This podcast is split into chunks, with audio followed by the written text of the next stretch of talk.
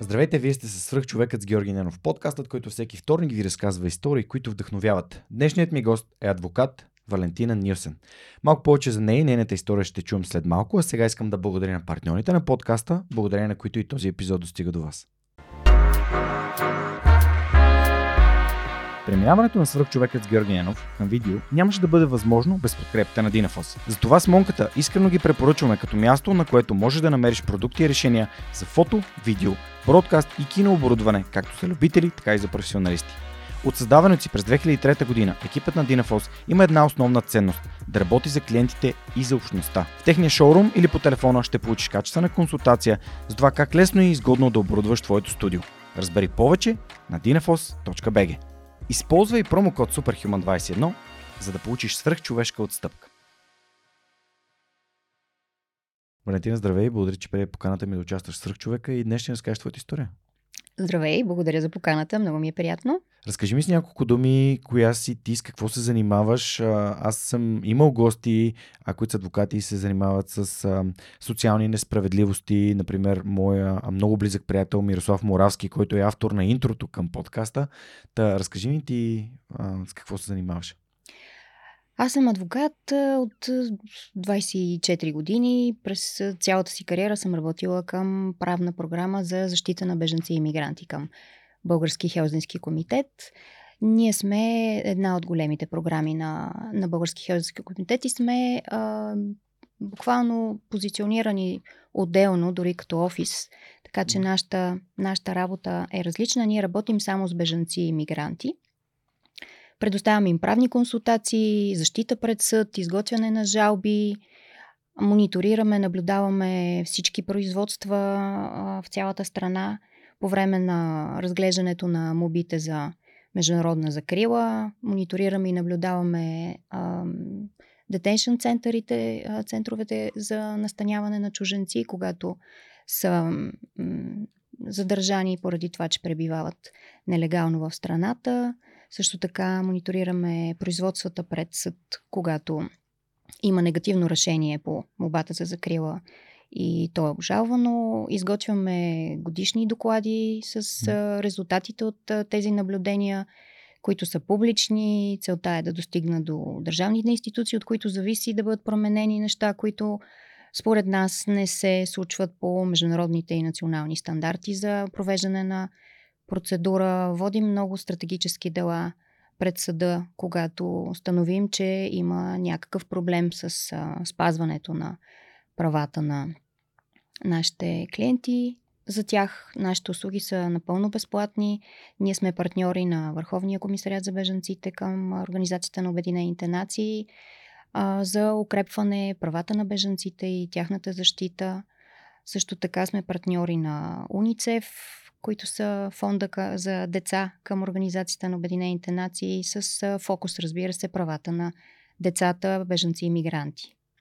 Знам, че а, ще си говорим и за, всъщност, за децата, а, бежанци и мигранти, за не, така наречените непридружени деца. Mm-hmm. А, това ще стане малко по-нататък. Може да ми разкажеш малко повече каква е разликата между бежанци и мигранти, като нали, генерално и как така деца има непридружени, които правят този рисков преход от а, държава в Близкия изток към, към Европа сами. Миграцията на хора е факт от създаване на първите общества. Хората мигрират по много причини, но за да станат бежанци, причините са въоръжени конфликти, хуманитарни кризи в техните държави. Мигранти са тези, които не са поискали международна закрила някъде, там където са стигнали до сигурна държава. Децата искат а, закрила по същите причини, поради които и възрастните.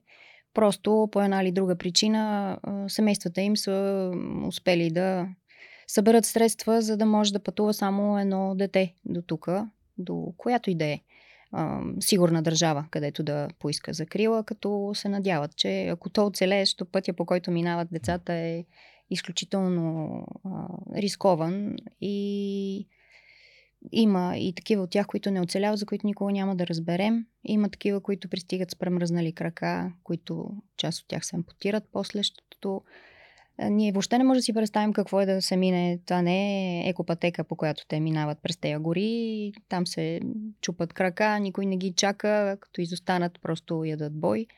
И който изостане, просто рискува да замръзне и да не успее да продължи по-нататък. Добре, защо ам, може то аз знам, че в България, когато стигнат мигрантите, някои от тях не искат закрила, продължават. Сякаш а, България да. не е сигурна държава, в която те искат да се Не, България е сигурна държава, само че тези от тях, които продължават, може би търсят просто по-добри социални условия. Защото България не е богата държава. Ние да предоставяме закрила, предоставяме а, целият този пакет от права, но чисто финансово не ги подкрепяме особено. Няма интеграционна програма, в която да се включат след като евентуално получат закрила. Затова някои от тях продължават. Добре. Но честно казано, тези, които наистина имат а, беженска история, наистина се опасяват за живота си, те не избират къде да останат. За тях е важно да стигнат до някоя сигурна държава, първата където успеят и те, mm. и те остават и тук. Mm. Те си намират работа, борят се с живота и така. С колко такива случаи се срещаш седмично, месечно? А, това да работиш а, с, с деца, с такива нали, тежки съдбина, които бягат от война и военни конфликти, а, със сигурност не е лека задача и как изобщо се справяш с това нещо? Ами, справям се. За мен е важно Ти да знам, родител. че... Да, така, децата станаха мой приоритет, особено след като станах родител определено усетих а, нужда. Просто си стана естествено да се фокусирам точно върху а, наблюдение и борба и спазване с а, защита на техните права. Спомням си един случай веднага след като родих първото си дете с а, няколко китайски семейства, които бяха задържани тогава в такъв център, защото бяха а, задържани от полицията, понеже бяха нелегално без документи. Тези хора бягаха от а, Демократичната република Китай поради това, че искаха още едно дете да имат. Те Китай право има на повече от едно. One Child Policy. Тогава това беше зверско. Не се говори за това, mm-hmm. защото в Конституцията такива зверства не са позволени. Но тези три семейства, аз буквално бях преди месеци родила, а, бяха подложени на буквално изтезания, бяха задържани жените от улицата, защото в а, големите градове там наистина много стрикно се следи. Отдавна не сме имали такива случаи за това, но по селата могат и да прескочат тази забрана, защото там трябва да се обработва земята. Но тези бяха в а, големите градове. Буквално в 6 месец жената беше прибрана от улицата, принудително секцио, детето се убива с една инжекция през корема. Тя ми показа секциото си и аз съм родила с секцио. На средата на тези интервюта се извиних, че трябва да пуста туалетната. Отидох, повърнах, избърсках си остичката и отидох и си продължих работата, защото това няма човек, дето да, да може да го мине. Аз си виждам моя белек от секциото и детето ми е вкъщи живо Жената ми разказа със сълзи на очи как а, когато го инжектират, то не умира веднага. И се чува и се... Така, в крайна сметка, да, и такива принудителни стерилизации, когато тия процедури се правят, разбира се, това не е официално, затова не говорят някои доклади. За съжаление, тогава, това беше доста отдавна, тогава не им се предостави закрила, даже по бърза процедура Депортирани ги... обратно? Не, не ги депортираха по бърза процедура и им отказаха. Това е в закона за обещите и беженците регламентирано, когато молбата е толкова неоснователна, че едва ли не въобще не се споменава за някакво нарушаване на права, което да обосновава страх на този човек да се прибере и тогава по бърза процедура се отказва. Тези хора просто изчезнаха.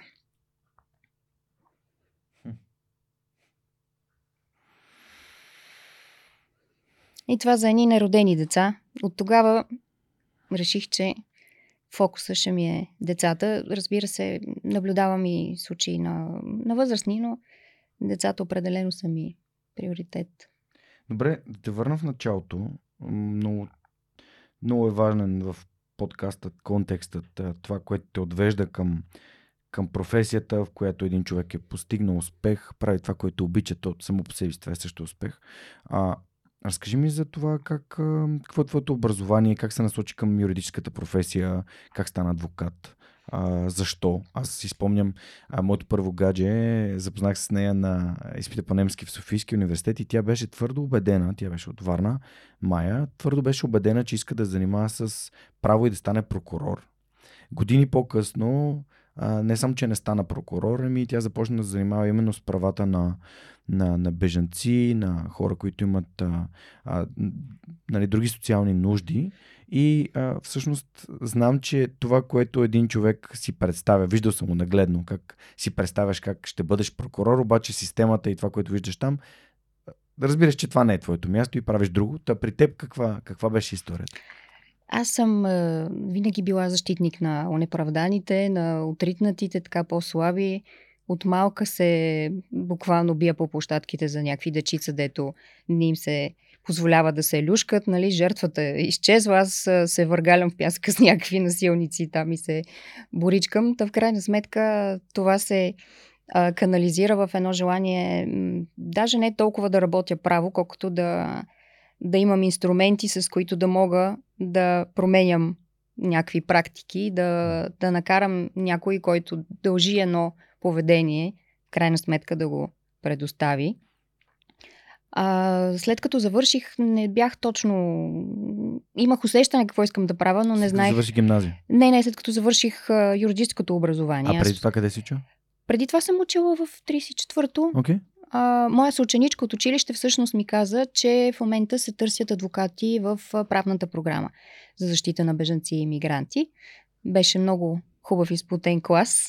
Така че моята приятелка Доротея ми каза, че а, се търсят адвокати. Аз се явих, одобриха ме и започнах работа. Започнах да се уча на всичко, свързано с беженското право, защото такава дисциплина нямаше. И тя просто се развива с практиката, тъй като това си е много специфична материя.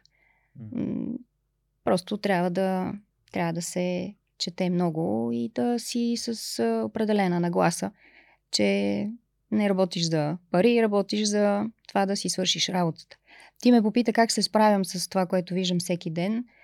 Дам всичко от себе си. Няма нещо, което да може ме събори, ако знам, че направила съм каквото мога. И си затварям вратата и си отивам вкъщи с а, усещането, че това е което съм могла. Най-доброто от себе си. И почвам да обръщам внимание на децата си.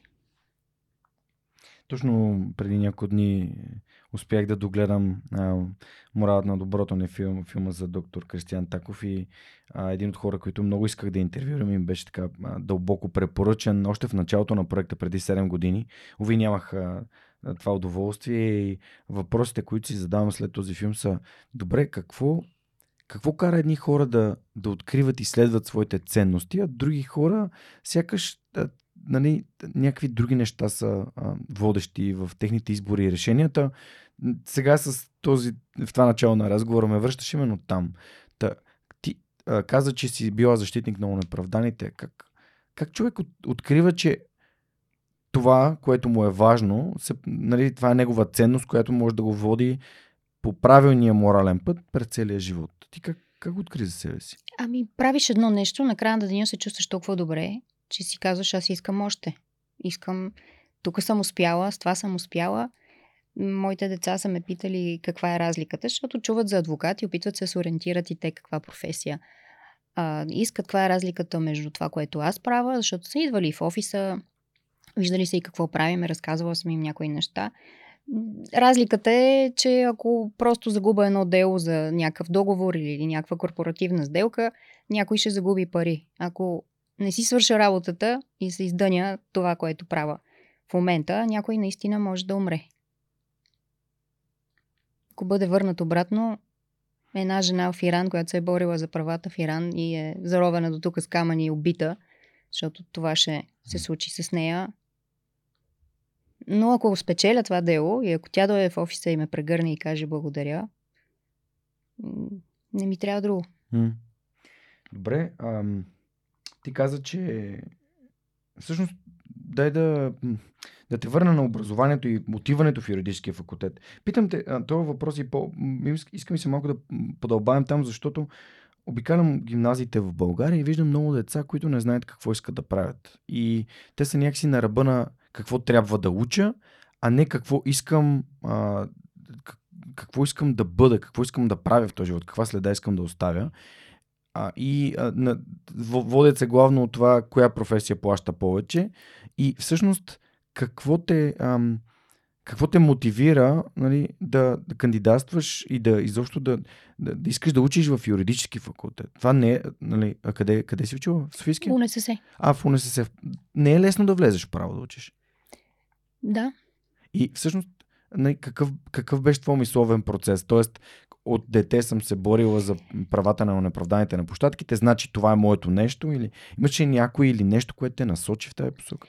Ами, това първо ученето, като цяло, влизането, ученето и изправянето с тази материя, която е правото, защото правото си изисква доста усилия, доста изпити. Mm. Си беше едно такова предизвикателство за мен. Аз съм а, преди много-много години съм тренирала гимнастика. В общи линии съзнателния ми живот като дете и като тинейджер е минал залата по гимнастика. Бях а, последните години в младежки национален отбор към звеното на Ефросина Ангелова. А, но коленете ми не издържаха на тези натоварвания и в крайна сметка изведнъж живота ми се промени. Аз до тогава не си представях нещо друго. И после реших, че ще видя пък мога ли да прави нещо друго. Винаги съм искала да знам, независимо с какво се занимавам, законите. Да знам хората на какво имат право и аз какво мога да а, предприема. Всъщност съм работила и в телевизията, докато работех, докато учих право, втори курс, работех в телевизията в Ефир 2, спортна редакция. И това също ми беше много интересно, но така разбрах, че няма да продължа нагоре, без да направя някои компромиси с себе си, които не, не съм готова да направя. Се надявам и дъщерите ми никога да не са готови да направят, така че реших, че ще се фокусирам върху правото и се радвам много, че го направих. И всъщност а, ти се фокусираш върху правото и след това започваш да изследваш, както самата каза, нещо, което е нали, несъществуващо без, без женско право. Това по кое време се случва? Ох, с годините съм много сложна. А, завършването 98-99 година. Mm-hmm. И тогава направо отидох в правната програма и започнах и там да прохождам, да практикувам. Докато учих, бях стежант в една кантора. Mm-hmm. Много хубави хора. Ме научиха на много неща и след това вече си поех пътя. Преди това работих малко в Норвегия да, като балерина, да си изкарам а, пари за компютър, за да си плата социалните, да си плата вноските в Софийска адвокатска колегия, да си купа кола и да мога да съм самостоятелна. Така за една година, насам натам. В Норвегия. Добре, а това е интересно, не го знаех. Там се запознах с мъжа ми. Нали, очевидно по фамилията ти, е ясно. Mm-hmm. И отвлякох тук куркия. Добре, разкажи ми как един млад човек се решава да отиде в Норвегия. Това е някъде 90-те години. Да. Когато... 2000-та година всъщност. 2000 99-та, след като завърших веднага. 2000-та година. От, отиваш в Норвегия? Да. Защо в Норвегия? Нали, чували сме история хора, дето отиват на бригади в Англия, в Германия, в, ами, в Америка. защото се търсеше, търсеха се а, така формации с а, балет, с а, програми, които са на високо ниво. Работата беше сигурна. Не исках да работя каквото и да било. Добре се заплащаше. Mm. Хареса ми, беше интересно. Точно в този етап от живота ми ми се пътуваше. За ужас на майка ми заминах. И в Норвегия сещаш с мъжа ти. Колко време прекарваш там? Да. Ами една година, но те договорите са за няколко месеца и обратно. Същевременно практикувах и право вече, така че правих много еквилибристики между различните неща, но аз по принцип обичам да правя доста неща едновременно. Mm. Не седа спокойничко. Да, питам те, защото понякога хората подценяват а, точно това желание да, да опиташ нещо, да пробваш, дали това е твоето нещо, дали ти харесва, дали искаш да го правиш, както самата ти каза за Ефир 2, а, за а, нали, да занимаваш телевизия или аз самия съм открил подкаста след различни други неща, които съм правил. Телевизията е нещо много как да кажа, като адиктив, като да, да зависимост да. се получава. Виждам и се нагледах на там, докато работех на момичета, жени, които толкова силно е желанието им да се виждат mm. на камера, че са готови да mm. направят неща, които не знам как биха се погледнали после в огледалото да се гримират, за да отидат на ефир, но това е много пристрастяващо е наистина. Mm. И всъщност пак, е, пак морал, нали? А, идват някакви ценност, избори, свързани с ценностите и ти решаваш, че това няма да го правиш. Да, аз като гледам а, името на подкаста, се замислих а, преди да дойда при тебе, че всъщност първите 25 години от живота ми се старах да стана човек, да mm. си изграда тези ценности. Mm. И буквално на 25 усетих 25-26 една промяна. Едно спокойствие. Чувствах се добре, че вече знам кое за мен е добре и лошо, какво бих направила mm. горе-долу. Следващите 25 години се опитвах да остана човек, въпреки всичко, което трябва да правя в живота, какво е около мене, какво се случва, какво разбирам всеки ден, защото аз се срещам, работата ми е моята такава, че наблюдавам производството на хора, които току-що са дошли. Тоест присъствам на интервютата им и там чувам от първа ръка всякакви истории. Какво се е случило, как са загубили децата си, кой как е усъкатял и как е стигнал до тук. И просто тия неща няма как да не ти се отразят и също време много ме отрезвяват.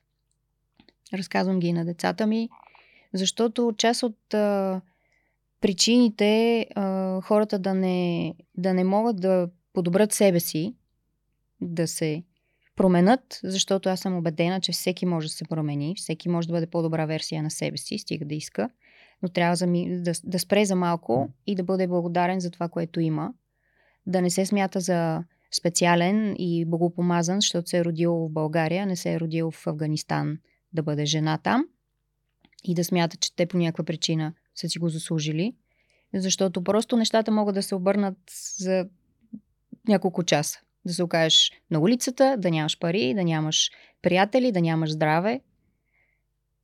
Всичко е превратно. И mm. просто всеки ден това ми действа много отрезвяващо да стана и да намеря причина да се усмихна, защото си виждам двата крака. Имам здрави деца, покрив над главата, няма бомби, слава богу. Да, понякога забравяме нещата, които имаме в живота си и защо не си даваме сметка колко наистина на хубаво място живеем и в, в добър период. И въпреки това, мисля, че войната в Украина започна да ни изпраща малко така напомнение, че всякакви неща се случват, включително и в Европа. Никой не очакваше това. За съжаление, чувам коментари от а, така хора в по-близък кръг, които са интелигентни, чели, да си седат там и да си оправят войната, що не си я... Mm. На хората, които дойдоха. Идват жени с деца. Не искам да им пожелая да трябва те да избират какво да направят, защото ще са първите на границата с децата си, с оцелелите си и ще се опитват да избягат. Да, мъжете трябва да поемат своята отговорност, след като такива неща се случват и правителството е взело някакви решения. Но дали да участваш в една война или не, пак е въпрос на избор. Не само за това дали те е страх ти да не умреш, а дали трябва да дигнеш оръжие и да, да убиеш човек. Защото колкото и да си смел и а, уверен в себе си и да казваш аз, ако това се случи, аз така ще направя, много малко хора могат да убият човек. Аз съм някъде бех чел изследване, свързано с... А, мисля, че беше Първата световна война, че само някакви абсолютни психопати са били склонни директно да застрелят човек така. В смисъл, повечето хора стреляли mm-hmm. Нали, не, не, по, не по хора. Дори и аз също съм се интересувала, съм чела неща, дори не ако твоя живот е в опасност. Ако децата ти са застрашени, тогава много по-лесно може да преминеш тая бариера, защото това е една бариера. Преминеш ли я веднъж, може би после. Да, това с преминаването на бариерите пак е свързано с морала. А добре, да, преди да те върна на ценностите и как изобщо човек си открива ценностите. Това е много важно, тъй като всеки има свой собствен път към ценностите. Аз обичам да споделям на хората, които ни гледат и слушат, че при мен на първо място е моята свобода. Свободата да взимам собствените си решения, да реша дали искам да живея тук, да живея другаде, какво ще правя днес, каква музика мога да слушам, как искам да се обличам и така нататък. Най-малкото, най-малкото. Дори в начина по който правя подкаст много път съм бил критикуван, как това не се прави така. А, включително от родителите ми, нали, баща ми е все пак професор, човека има много голям жизнен опит и въпреки това аз искам да направя собствените си грешки и това, ми е, това винаги ме е водило в живота ми. Винаги съм казал, да, да, добре, ще направя както искаш, обаче после съм правя това, което искам. И може би рано, рано разбрах за тази свобода. Или, примерно, когато а, гаджетата ми, когато съм, нали, съм бил по-млад, са ми казвали някакви неща, които аз тотално не мога да приема и да, да проумея и защо ги... Те не са моите, защото това са неща, които мен ме ограничават. Съм казвам, да, това не е мястото, на което искам да бъда и човек, с който искам да бъда. Искам да имам свободата да кажа, ми сега ще се кача на мотора си, ще отида до Пловдив, просто защото искам да се видя с приятел и няма да има, ама не ходи, защото ако ме обичаш или някакви такива неща. Та, това ми е нещо, което аз съм открил в собствения си живот. А ти спомена за а, справедливостта и това да, да защитаваш хората, които са безпомощни. Аз, между не харесвам думата справедливост, обичам нали, честност и а, нали, някакси да обективизирам нещата, защото те са много субективни, особено от гледна точка на справедливост. Но а, как ти самата си открива тия ценности в себе си? Ами, според мен то си е в характера. Винаги съм била така човек, може би даже брутално откровен. Mm-hmm. Даже се опитвам да се въздържам, защото хората го приемат не винаги толкова добре. А, така че справедливостта и честността, аз ги разграничавам и справедливостта е това, което ме е дърпало към mm-hmm. правото. За съжаление, с годините видях, че това не се получава винаги и в съдебни дела, mm. и там, където очакваме, че съда все пак е човек, ще вземе решение, което е справедливо, не винаги се получава. И въпреки така фрустрацията на, на момента, всички, аз и колегите, намираме сили да продължиме и да имаме вяра в следващото дело. Не винаги е, не винаги е лесно. Аз съм винаги ме води от това, че искам да се държа така с хората, както искам да се държат с мене.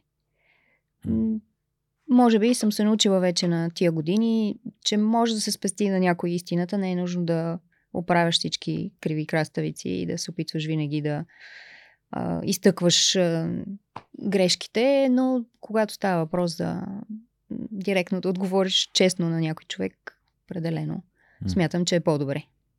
Добре каза, че все пак понякога това, което според теб случва в съда е несправедливо. Как ти се справяш това? А, това е едно от най-големите ми така ам, вътрешни а, такива а, усещания за гняв, когато усещам някаква несправедливост и още повече, когато съдът трябва да бъде честен, а, то тогава нали, това се случва и може би за хората, които не са гледали, изключително много препоръчвам любимия ми филм 12 ядосани мъже, Twelve Angry Men, mm-hmm. а, как а, нали, е възможно съда или журито да вземе някакво решение, което не е справедливо и как в последствие това нещо може да бъде оправено. Нали. Доста често по нашите дела, за съжаление, mm. се взимат политически решения и съда до голяма степен, нали, не винаги, но по някои от делата не действа като независим орган. За мен е едно решение, което е спуснато по политически причини не е справедливо решение. Съда трябва да взима решение по представените доказателства, по справедливост, по вътрешни убеждения, но не винаги се получава. Еми, какво правиме? Ядосваме се, Дигаме глава, обжалваме ако има на къде. Понякога се обръщаме и до Европейския съд, когато наистина смятаме, че едно, едно дело не е получило своето справедливо разглеждане в България. И доста често се печелят тия дела. Но отнемат по 5-6 години да се стигне до решение. Добре, т.е. Европейския съд има право да вземе някакво решение, което да overrule, не знам как е на български, да да принуди българския съд да. Той не принуждава, не, не, не принуждава българския Как? съд, просто в този случай, след като вече е приключил производството, трябва да е минал през всички възможни Мгм. инстанции в, в България, за да бъде разгледан от Европейския съд. Осъжда държавата директно България. Ти съдиш България. Еди кой си човек, съди А това е България. Пред, а, за правата на човека в Страсбург? Точно така, да. Да, и тогава просто България се признава за виновна за това, И че какво? не е разгледала добре делото. Плаща се едно обещетение, което на, На кого? практика плащаме ние с тебе, защото се Данъци. плаща от държавата. Да. Прекрасно. И какво? То, то, то, Но така да излиза, кажем, че... човека, който е бил неправдан във всичките тези години и смята, получава едно Възмездие. възмездие за това, че той наистина е бил прав. Е, добре да, ако в Конституцията... Има случаи в тези дела. През Страсбург, когато се обръщаме към, към съда, просто за да издаде едни привременни мерки и да спре, примерно, експулсиране на човек, М. за който ние смятаме, че а, ще бъде в опасност. Тогава, докато не се приключи делото, може съда да постанови България да не го изпълнява това решение, докато не влезе в сила а, вече решението Но- на български съд. Това е много интересно. Значи, ти каза за законите, че винаги сте били интересни. Нали, най-високия и великият закон в България е Конституцията. Там пише, че имаме изпълнителна, законодателна, съдебна власт. Нали така? Да. И всъщност и сега излиза, че всъщност съдебната власт, която трябва да бъде нали, върховен орган, който да постановява кое е правилно и кое не е, а, е, е зависима от а, така наречената законодателна власт, т.е. Поли, политиците. В някои случаи, да. Е, то, това няма смисъл. В моята глава се опитвам да, да, Мгм. да разбера, нали, те, за да бъде едно общество демократично, това значи, че всеки трябва да взима решенията на базата на собственици, а, нали, както ти каза, способности и морални убеждения и компас. Така е, слава богу, не всички дела са такива Да, и не за нас всички. остава надеждата, че си свършиме добре работата, М. ще, ще се получи положително решение накрая. Добре, а всъщност, може би тук е добре да, да, да навлезем нали, в някаква конкретика. А, спомниш ли си някакви такива първи твои дела, в които си си казала, да, това определено е това нещо, което искам да правя. Бежанците са моето ам, ам, нещо важно за мен, което, на чието права искам да... Веднага разбрах, че Да. това е което искам да правя. Веднага. Още веднага, защото в офиса на правната програма непрекъснато има хора. В смисъл, М. непрекъснато идват бежанци, които искат съвет, имат нужда от някакво съдействие и ти веднага започваш да говориш с живи хора, започваш да чуваш историята им. Започваш да се явяваш по дела, започваш да ги представляваш пред административните органи. И веднага ми стана интересно. Не съм, М. не съм пробвала през всичките тия години да работя никъде другаде. Получавала съм предложения и за държавна работа, и за работа по разни корпорации, по-големи. Но това е което искам да правя. Или да пека банички в някакъв друг момент, ако не правя това, но... Да. Добре, а, всъщност, а, и, дали, то целият, целият процес по защита на бежанците, а, той за тези 24 години, от които ти каза, че занимаваш с, с това, той се е променил значително, не е ли? Да, значително се е променил. Имаше няколко големи бежански кризи. Сега с войната в Украина за първ път се задейства механизма за предоставяне на временна закрила и М. на много хора едновременно поради огромния поток. Много се е променил. М. Сирийската криза 2013 година също отвори очите на много институции. Пак бяхме неподготвени, пак бяхме изненадани, въпреки че си имаше индикации, че ще има такъв поток към България. В началото, докато се изградат регистрационно-приемателни центрове да бъдат настанени тези сирийци, които тогава се наложи да влязат след като започна войната, живееха в контейнери, в палатки на минус 10 градуса в такива разни изоставени военни бази, които трябваше те първа да се ремонтират, за да създадат някакви човешки условия за настаняване. Деца, жени. Добре, аз първият ми въпрос, който из, из, изниква в главата ми е, добре, аз бягам от Сирия, където има война. Нали, Турция е много сходна държава с нали, идентична, нали, не същата, естествено, не можем да кажем култура, но защо тия хора не остават в Турция? Това е една голяма държава с много... Защото а, Сирия е подписала с а, а, резерва конвенцията за закрила на бежанците и тя не приема а, бежанци, които идват Турция, извън територията на Европа. Да.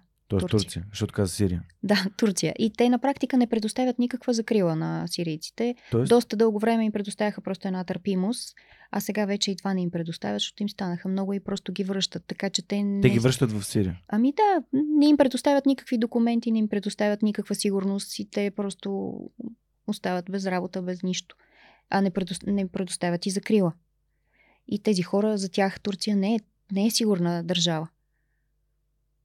И те бягат реално а, и покрай бягат, Турция в България. Да, в бягат в България, където вече могат да получат да влязат в производство за разглеждане на а, молбата им за закрила и да получат. А... В предварителния разговор, като си говорихме с теб, ти разказа за някои от а, тинейджерите, които са сами, непридружени, които mm-hmm просто а, нали, не, не кандидатстват за, за това нещо, искат да избягат и от България, искат да продължат към Западна Те кандидатстват, защото в крайна сметка, за съжаление, системата за обгрижване на деца в момента така практически е създадена, че ако успеят да влязат в България, там понякога опитват няколко пъти, не се получава, бити, изхвърлени и така нататък. Ако успеят да влязат. Ги. На граница граничарите ли ги връщат? Връщат ги, след като ги понабият и ги стикват през а, оградите. Получаваме съобщения, че са някъде, ако някой от тях има телефон, защото обикновено им взимат и телефоните и ги изпращат обратно. За съжаление и кучета им пускат да ги понахапат. Наскоро имахме такъв случай с едно дете. Аз му видях белезите, видях видеа после на дубките, които има от нахапване от кучета, която, разбира се, това не го правят всички, но има такива а, индивиди, които го правят това нещо и си го позволяват. Затова апелираме към децата, когато това нещо се случи, да продължат да продължиме с завеждане на дела за потърсване на отговорност за тия хора, защото за мен такива хора нямат място в редиците на МВР, гранична полиция и така нататък и само петнат името на институцията. Те трябва да са изпълнителна власт. Те трябва да са хората, които да следят за изпълнението mm-hmm. на законите, не да ги mm-hmm. престъпват. Нали? Затова много пъти сме говорили за създаване на легални схеми, на легална процедура, по която тия хора могат още от държавата, от която бягат, да поискат по законен път да влязат в България и да им се гарантира, че такова нещо няма да се случва. Такава процедура все още нито на европейско ниво, нито на национално има. Mm. И такива случаи на отблъскване има. Но когато влязат вече на територията на България, гранична полиция би трябвало, ако са малки деца, да се обърне към съответната към АСП, Агенция за социално подпомагане, съответните дирекции, отдел за крила на детето да ги поеме. Но най-лесната схема е да ги закарат към Държавна агенция за бежанци. Ако те там подадат молба за закрила, се настаняват обичайно в регистрационно-приемателните центрове на, на Агенцията за бежанци. Там се обгрижват от Международна организация по миграция. 24 часа има присъствие. Колегите от а, Международната организация по миграция не са, не са възпитатели, те са социални работници, владеят език, но за мен това, това не предоставя възпитание на децата, което те трябва да получат.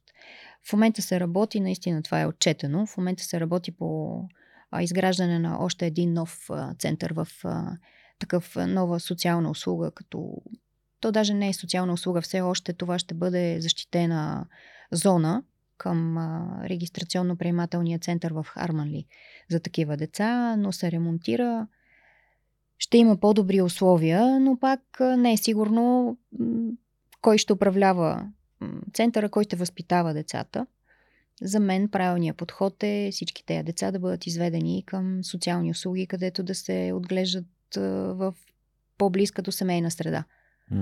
Защото условията са все едно в, в арест в момента, дори в тези сигурни зони. Никакви условия за деца. Да, те са защитени от гледна точка на това да няма достъп на възрастни. Имат такъв, такава защитена зона в Овче купел, има такава защитена зона във военна рампа и се изгражда така в момента с съдействието на УНИЦЕФ в Харманли. Mm. От а, март месец 24 година започва изграждането на още 6 а, такива допълнителни социални, специализирани mm. социални услуги за настаняване на а, деца, търсещи закрила, мигранти и на такива, които са получили закрила, но все още не са навършили пълнолетие. В момента има един към районно Борище, който Български червен кръст с а, съдействието на Върховния комисариат за беженците е създал, но в той има капацитет от 10 деца. Само за изминалата година над 3700 деца са минали през България. Капацитета на тези сигурни зони е силно ограничен и в момента те са препълнени и даже деца, които са непълнолетни, поради това, че няма къде да бъдат настанени, се настаняват и с възрастни в останалите помещения, които не са защитени, до тях има достъп всеки вечер какво се случва. Какво си има преди под защитени? Да не бъдат нападнати, да не бъдат Защитените да се пазят бъдат... от охрана. В смисъл, не всеки може да влезе вътре. Децата имат достъп да излязат. По принцип би трябвало да могат да ходят на училище, но за съжаление не се стимулират достатъчно и няма изградена система. Българското училище, в което те биват записани, наистина да им предостави ресурсни учители, усилено обучаване на български язик, за да може те да бъдат поставени не в клас, който съответства на възрастта им, защото това е абсурдно да дойдеш от е, Афганистан, да си бил на полето, да. И те поради тази причина въобще не желаят, защото са обект на подигравки, не се чувстват добре и въобще не желаят да ходят на училище. Wow. А всъщност избягали от, от държавите си огромна част от децата, когато дойдат в България, казват аз искам да уча. Но трябва наистина да се разработи от Министерство на образованието една адекватна система за приравняване на техните знания, първо да се установи какви знания имат и това може да се случи само след като научат до някаква степен български язик. Нашите дечица са като от бан в сравнение с едно дете, което идва от Афганистан и в общи линии през, цялата, през целия си живот е работил на полето. Никой не е бил фокусиран върху това, то да, за тях не е било важно той да учи. Да, да разбирам ли, че а, беженци от Афганистан продължават да минават през България? Да, разбира се. Защото нали Сирия в момента е основния. Не, не, има много беженци от Афганистан с огромна част. А там бягат заради режима на талибаните. Да. Там няма живот. И това е нещо, което е новонастъпило обстоятелство, дори за тези, които са били тук, защото там наистина няма живот. Да не говорим, ако си момиче и въобще нещата са много зле. От Афганистан е доста път до тук. Да. На много места можеш да умреш. И те не, не като и да тези се в собствените услуги коли. трафикански струват а, страшно много пари.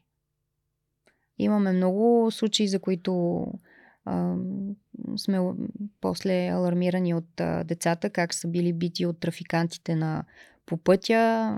Записа от побоя се снима, изпраща се на родителите, за да пращат още пари. Там пари не се изкарват. Смисъл, каквото може да са продали, те вече са го продали и са изпратили това дете. Поне то да, да оцелее, ако успее някъде да получи закрила, евентуално може и родителите му да, да дойдат, но вече законно в България, ако не успее. Добре, на е. тази цялата ситуация с а, мигрантите, вижда ли се някакъв има ли нещо, което би спрял този процес? И нали, сега се говори за климатични бежанци, освен тези военните. Всъщност, това кога би, кога би спрял? В смисъл, има ли как да се каже, а, нали, или това е процес, който непрекъснато ще продължава да се случва и ние трябва да се адаптираме по някакъв начин, защото виждам обществото колко е нали, оплашено от от, от, вълните от мигрантите. Един вид всички са терористи, всички са лоши хора и всички тия неща. И то някакси никой не комуникира какво се случва, през какво преминаване, преминаваме, какво трябва да направим като общество, за да бъдем в полза на други човешки същества, които идват от място, където нямат живота, който ние имаме тук. Този поток, докато има конфликти, докато има тези ситуации, те продължават и в момента, както виждате и в Газа, и други конфликти, огромни, избухват, няма да спре. Единствения начин да, да бъде ограничен този, този поток и да има, не да изграждаме 6-метрови огради, а да се създаде една една законна процедура за, за влизане на тия хора, така че ако още в държавите си, от които идват, поискат закрила, да могат да бъдат проучени от съответните служби и тогава евентуално да влязат. Аз съм напълно съгласна като български гражданин, че всеки един човек, който влиза в България, трябва да бъде проучен, да бъде направено интервю от съответните служби и ако те си свършат работата, да могат да знаят този човек кой е първо и после какво представлява. Ти каза, че голяма част от тях си изхвърлят паспортите или трафикантите им ги взимат. Да, това е доста честа практика. Трафикантите Защо? им ги взимат. Тоест Първо, да не се разбере кой е ли? Каква да е не причина? се разбере кой е, да забави повече време. Това ги съветват, което е пълна глупост, защото хората, които идват от Сирия и в момента много по-лесно се случва процедурата, много по-лесно се установява кой е. За момента, поради ситуацията, там им се предоставя закрила, така че и за него ще е изгодно. И те вече се научиха, но, но пътуването с трафикант не е като с влака. Ти си изцяло зависим от това какво той каже. Буквално живота ти и живота на децата ти е в ръцете му. Имаше цял камион. Камиони имаше, за съжаление. Ковчег, автобуси. В този камион а, бяха на, навряни като сърдини огромен брой хора, сред тях и деца, и 10-12 годишни деца. Аз се срещнах после с тези, които бяха оцелели от тези деца. Да, нали, доста хора се включиха тогава, за да им се окаже съдействие, и психолози, и специални така, специално отношение и да им се даде време да се, се вземат. Но тези деца бяха гледали как около тях издъхват хора. И след няколко седмици трафикантите ги успяха да ги а, прихванат и отново. И аз съм говорила с тях и преводача много пъти е разговарял с тях на език, който те разбират, да ги моли да не предприемат нещо. Част от тях имаха роднини в чужбина, което означава, че в Европа, което означава, че те могат а, по една дъблинска процедура законно да пътуват. Mm-hmm. До там. Да, тя отнема няколко месеца, за да могат документите да се изпратят по служебен път, другата държава да одобри това нещо. Но те са инструктирани, за тях е платено, трябва да стигнат еди къде си. За съжаление, България видяха, че натъпкани в една стая, никой не се интересува от тях, никой не ги праща на училище, никой ням, не ги възпитава буквално, защото те получават храна, получават подслон, седат в коридор, в който възрастни не могат да влязат. Но долу, около лагерите, си обикалят трафикантите. Е, добре, тия трафиканти звучи като, те, като някакви дилъри там. Полицията какво Те прави? са дилъри. Ами, Освен, че няма, връщат децата на граница. Няма явна воля тези лица да бъдат отстранени от схемата, защото... Ма те българи ли са тия трафиканти? Е, зависи. Те са и чуженци, и българи, и всякакви има вече. Всякакви случаи сме чували. Защото това са едни лесни кървави пари, които се изкарват на хора, които са с... И българи доста пъти сме виждали вече и по медиите, с една броя присъди, една броя висящи производства, за които нали, не е предприето необходимото и също и чуженци. Не виждам воля на този етап наистина да бъдат премахнати от схемата тези хора, да влязат в затвора, защото за да вършат това, което вършат, те на съответните хора по корупционна схема си плащат пари нагоре по схемата. Някои от тях си живеят и в бежанските лагери, някои от тях преминават с групата, но от страх тези, които преминават с тях, не ги посочват, защото наистина се страхуват. Те изглеждат като част от групата. Еми, изглеждат, да. Но има начин да се провери кой е човек, с какво се занимава, с кой се е срещал. Все пак службите ни разполагат с много м механизми и много методи, които могат да използват, ако наистина има воля, то човек да. Не казвам, че на негово място няма да стане друг, но когато има наказание, когато те видят, че не могат да правят това, което правят безнаказано, ще има и превенция. Да, наказанията са важна част от това да осъзнаеш, че имаш и права и отговорности, като си част от обществения договор. Както и за мигрантите и за бежанците. Да, Напълно съм съгласна, че а, както аз ако отида някъде в чужбина, ще трябва да спазвам законите на държавата, в която съм пристигнала, така и те, въпреки правата, за които ние се борим и това да изповядват религията си или да, да бъдат себе си и да убежденията им, стига да не вредят на други, са, са длъжни да спазват нашите закони.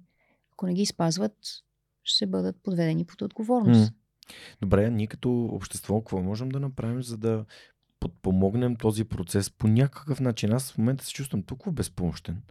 Нали, ти ми разкажеш тези неща и аз си казвам, добре, аз какво мога да направя? В смисъл, мога ли да отида да, да събера децата и да им разкажа нещо? Те не говорят български. И какво мога да направя така, че да, да подпомогна това тези деца да се почувстват на, на сигурно място, след това да се почувстват сякаш има какво да научат тук, има какво да получат като базови потребности. Като, на първо като... място тези деца Четане. трябва да бъдат настанени в а, места, където да се чувстват отглеждани, mm. общото им благосъстояние да, да му се обърне внимание. Дали са щастливи, дали са спокойни, дали са изплашени, дали имат приятели, дали ходят на училище, дали са научили нещо, дали имат пъпки по лицето и това трябва да се третира, защото аз отглеждам тинейджери и виждам, че те са в толкова деликатна възраст, че нали, това, че са минали през война, побоища и така нататък, въобще не, не им подобрява положението. Ако те бъдат отглеждани по този начин и почувстват, че за тях наистина има някаква грижа и някой се занимава с... Искрено се вълнува от това как те се чувстват, това ще бъде различно. Ако има интеграционна програма, която да, да действа ефективно в България и те знаят, че след като получат закрила, друг ще ги поеме и те ще продължат да, да бъдат обгрижвани при положение, че родителите им липсват или са умрели или по някаква причина не могат да се съберат с тях. Много доброволчески организации биха могли да се включат. Спортни клубове, кръжоци, които се занимават с деца, артистични ателиета, рисуване, гранчарство, каквото и да било тези деца да бъдат приобщени към, към някакви колективи, да видят, че а, те, те са способни, много тях са много талантливи стига да им се даде възможност. Ти беше казал за децата да занимават с бокс. Нещо да, в, в, в Овче купел имаше едно дете, което веднага ми направи впечатление. И аз съм спортист и го виждам колко, колко атлетичен беше. И той ми разказа за това какво е тренирал. Помолих, имаше една стая там, която, за съжаление, държаха заключена. Помолих да му я отварят, за да може да има круша там, да може да тренира, като обещаха, че след себе си ще почистват, защото това е наистина проблем да, да бъдат а, мобилизирани и да си почистват след себе си. И като всеки тинейджър, но и културата има значение. Имаме културни различия, които, за, за, с които трябва да се работи. Трябва да се обръща Какви внимание. различия, че мъжете ами, не чистят ли? Чистота, не, не. не мъже и жени, да. а европейци, афганистанци, хора, които са свикнали просто да живеят при други условия. Mm-hmm, mm-hmm. Но те ще се научат. Ако живее в, едно, в една социална услуга, където се отглеждат 10-15 деца, а не 138, както са в момента. В момента има настанени, може би 640 в а, лагерите на, в регистрационно-приемателните центрове. Да, в тия два лагера, които функционират в Овче купел и в а, а, военна рампа, в Хармали още не работи а, дома и само 40 са настанени в социални услуги, такива специализирани социални услуги, в които възпитатели отглеждат децата при условия, които са много по- обособени за деца, подходящи условия за деца. Въпреки, че това пише в закона, за мен тези сигурни зони са сигурни само от гледна точка на охрана. Добре, а всъщност Откъде трябва да се започне? Нали? Ти каза от документите, от това, че те трябва да се чувстват тук нали, ам, на сигурно място и след това какво? Да научат български. Изваждането им от тия центрове, отглеждането да. им в такива домове, задължително български язик, иначе как ще общуват? Те се капсулират само в техните общества. Тоест така да им, един вид да, да им отворим вратата да общуват с обществото, да се чувстват прияти, да се чувстват... Да, разбира се. Тези деца, които ние в момента приемаме тук и обгрижваме, след 10 години ще решават какво ще се случва там, където се намират. Те ще взимат решенията как да постъпят, кое е правилно и кое е грешно. Ние сме тези, които трябва в момента да им подадем ръка, защото те са бъдещето. Е, те могат да помагат на други деца след тях? Могат. Имаш ли истории на деца, които са избрали да останат? Нещо да ни разкажеш, което е добър пример?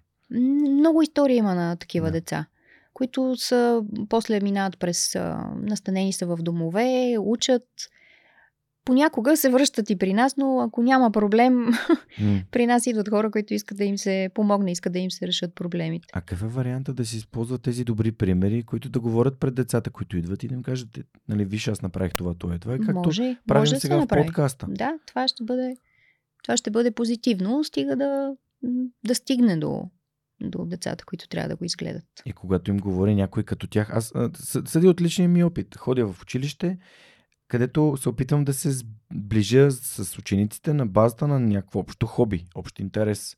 Да. Общо място, от където моя гост, например, който идва с мен, е тръгнал. Бяхме в Разлог последния път.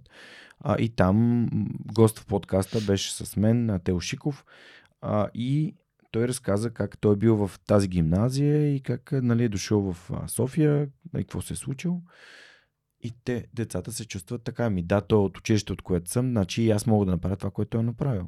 Тоест, има ли програми някакси да се използват тези деца, да се връщат, да разказват, да споделят то народния език? Те на първо място трябва да влязат в училище. За мен това е ключово. Mm. Български език, определяне на ниво, което а, да ги накара да не се чувстват унизени и глупави, mm. защото не мога да сравнявам едно дете на 14 идващо от Афганистан или Сирия, особено след 10 години война в Сирия, половината не могат да пишат.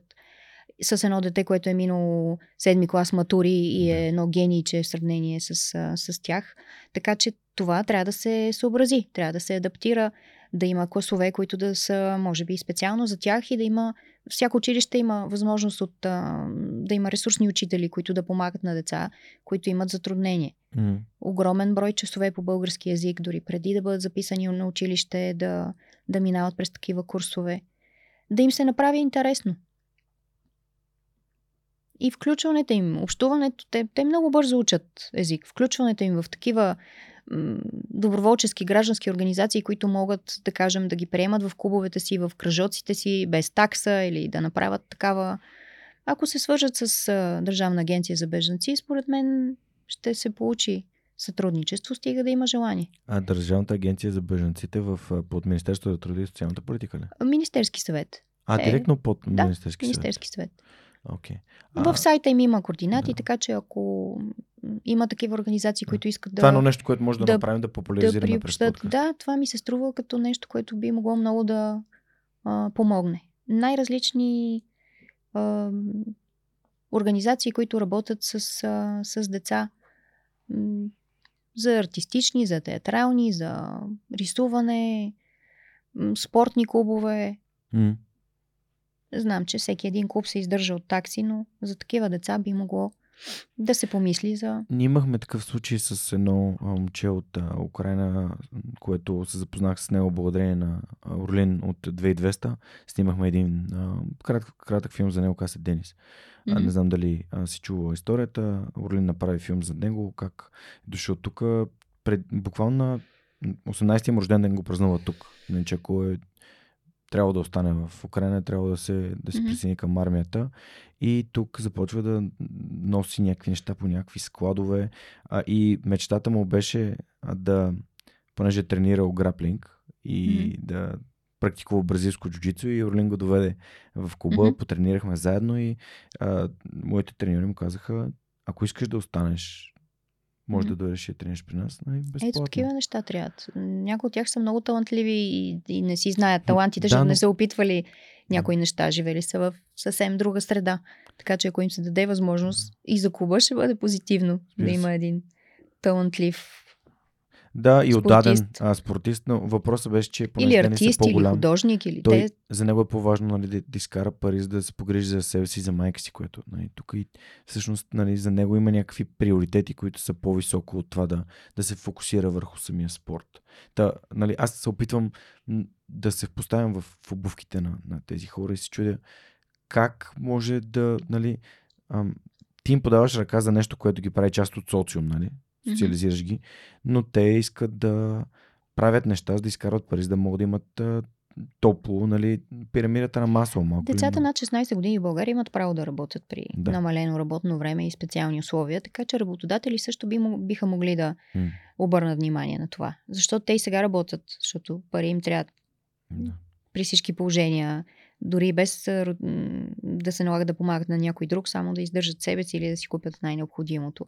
Като нали, оставим на страна, че те получават някаква храна, ако ни им хареса или ако искат нещо допълнително да работят, но работят а, на черно, работят незаконно, работят при хора, които ги експлуатират, така че в тая насока работодатели, които имат нужда от такива млади хора, които могат да, mm.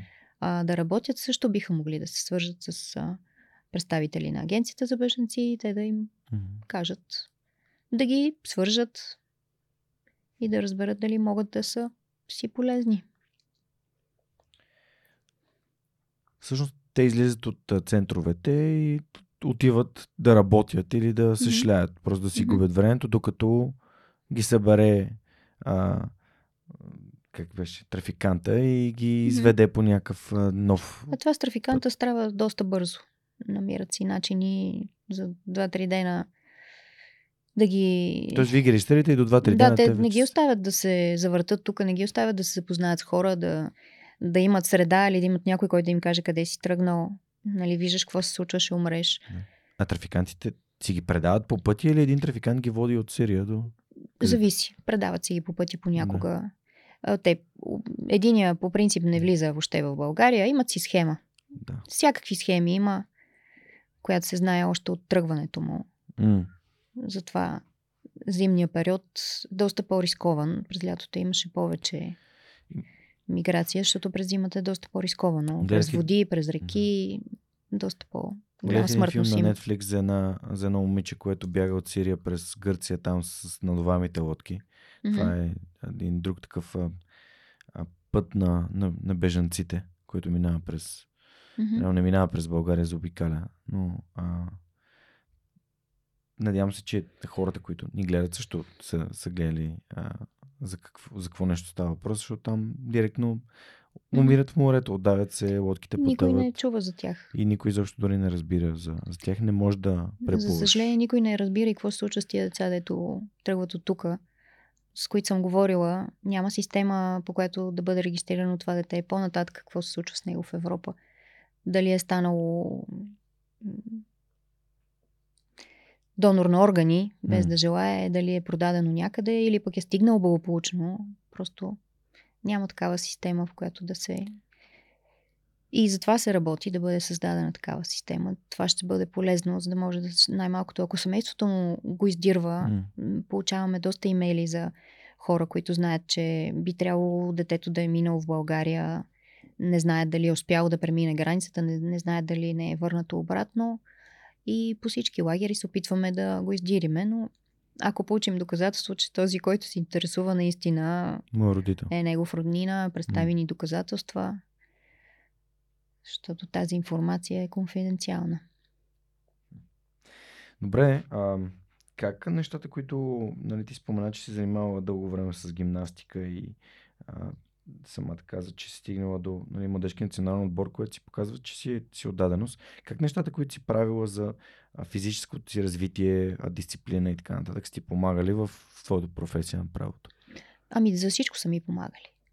Не само дисциплината, защото това е нещо, което каквото и да се захванеш, като стане по-трудничко, ако не се откажеш, ще имаш позитивни резултати, така че в това ми е помагало. Помагало ми е и и пред камера, и по-нататък в професията ми, и пред съда, когато се явяваш на състезания си пред много хора и трябва да претръпнеш, да свикнеш с а, това вълнение, да се концентрираш в важното това, което правиш в момента. Така че ми е помагало, но съм забелязала, че м- трябва и да си такъв характер тази дисциплина се а, засилва в спорта и се учиш на а, повече стриктност, на повече а, мотивираност, но ако си мързелив и много талантлив, просто ще останеш много мързелив и талантлив и ще дразниш треньорите си до смърт.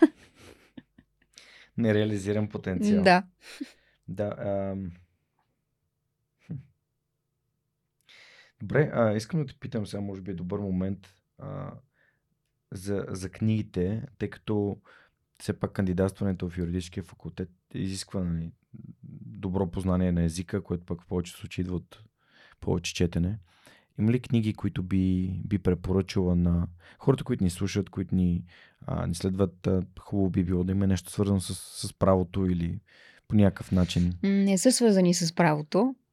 Такива книги, които наистина промениха а, живота ми напоследък и ги препоръчвам mm. за всеки, когато му е подходящия момент да ги... А, аз ги слушам, защото mm. много пътувам в кола и открих, че това е един за мен уникален... Тоест ти си от София до Харман ли? Е, да, да. Насякъде и децата напред-назад живея сравнително далече, така че слушам аудиокниги много. Mm-hmm.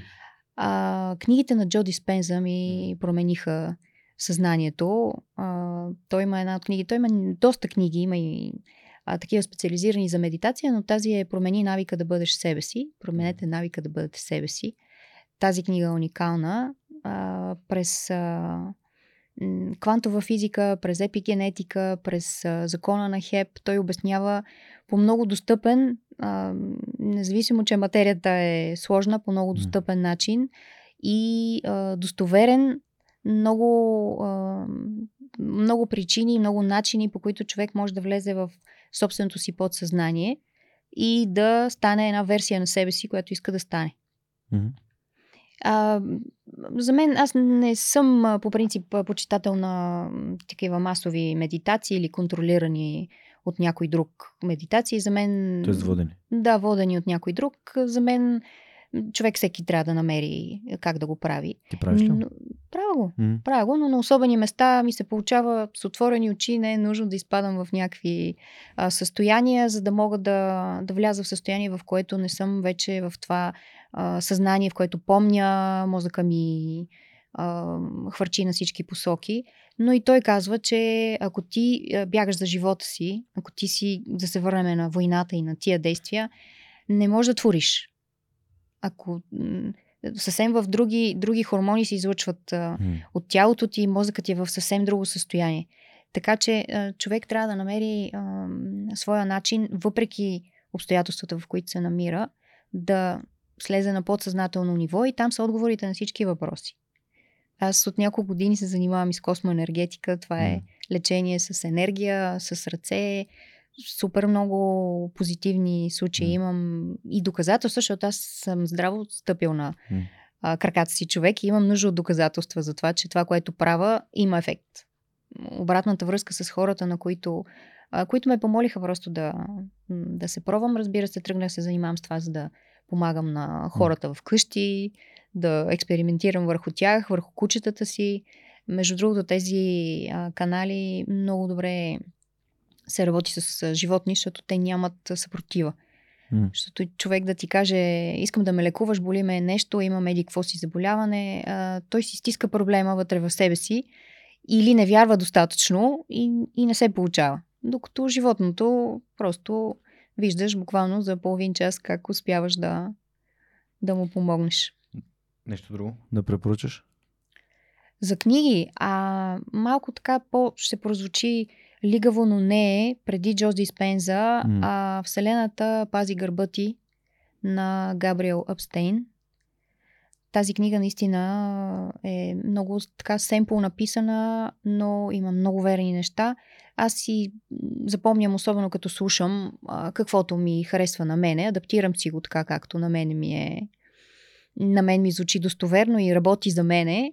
Ето сега, както ти разказах преди да дойдеме, си пожелах място за паркиране в трудната за паркиране зона около вашето студио и буквално след 30 секунди го получих.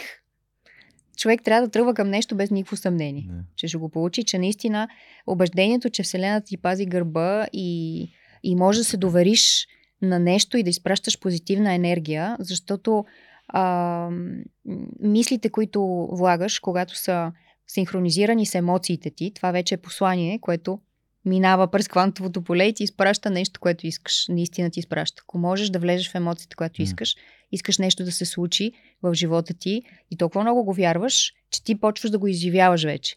И ти излъчваш намерението и емоцията, която прави един енергиен подпис, който изпращаш и това ти се връща. Ако си постоянно гневен и виждаш само лошите неща, това и получаваш. Но е, не е лесно. Човек, като е в а, спиралата или на дъното, а, трябва да, да спре, да се потупа сам и да каже искам да направя нещо друго. М. Друго да ми препоръчаш? Има ли? Или? Тези книжки са достатъчни. Добре, супер, благодаря ти. А, книгите са много така а, важна част от подкаста и в момента Сторпо, те са на българска софтуерна компания, която правят софтуер за дистрибутирано съдържание на данни в облачна среда, ни помагат, а, като ни подкрепят и съответно а, са си осиновили рубриката с, с книгите.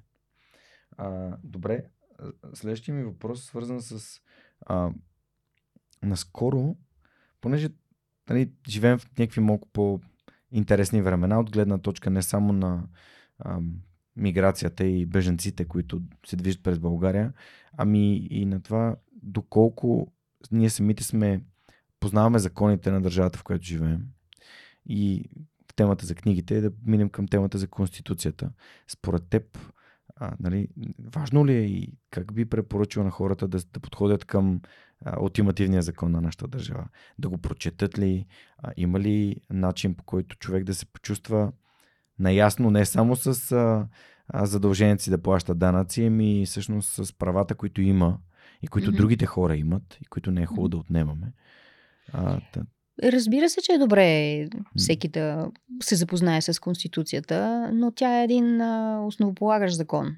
Детайлите за всяка една материя се уреждат вече в различните закони.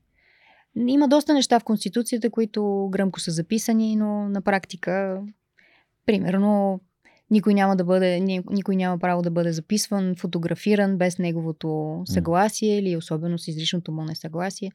Това в практиката, като се замислиш, колко пъти се нарушава.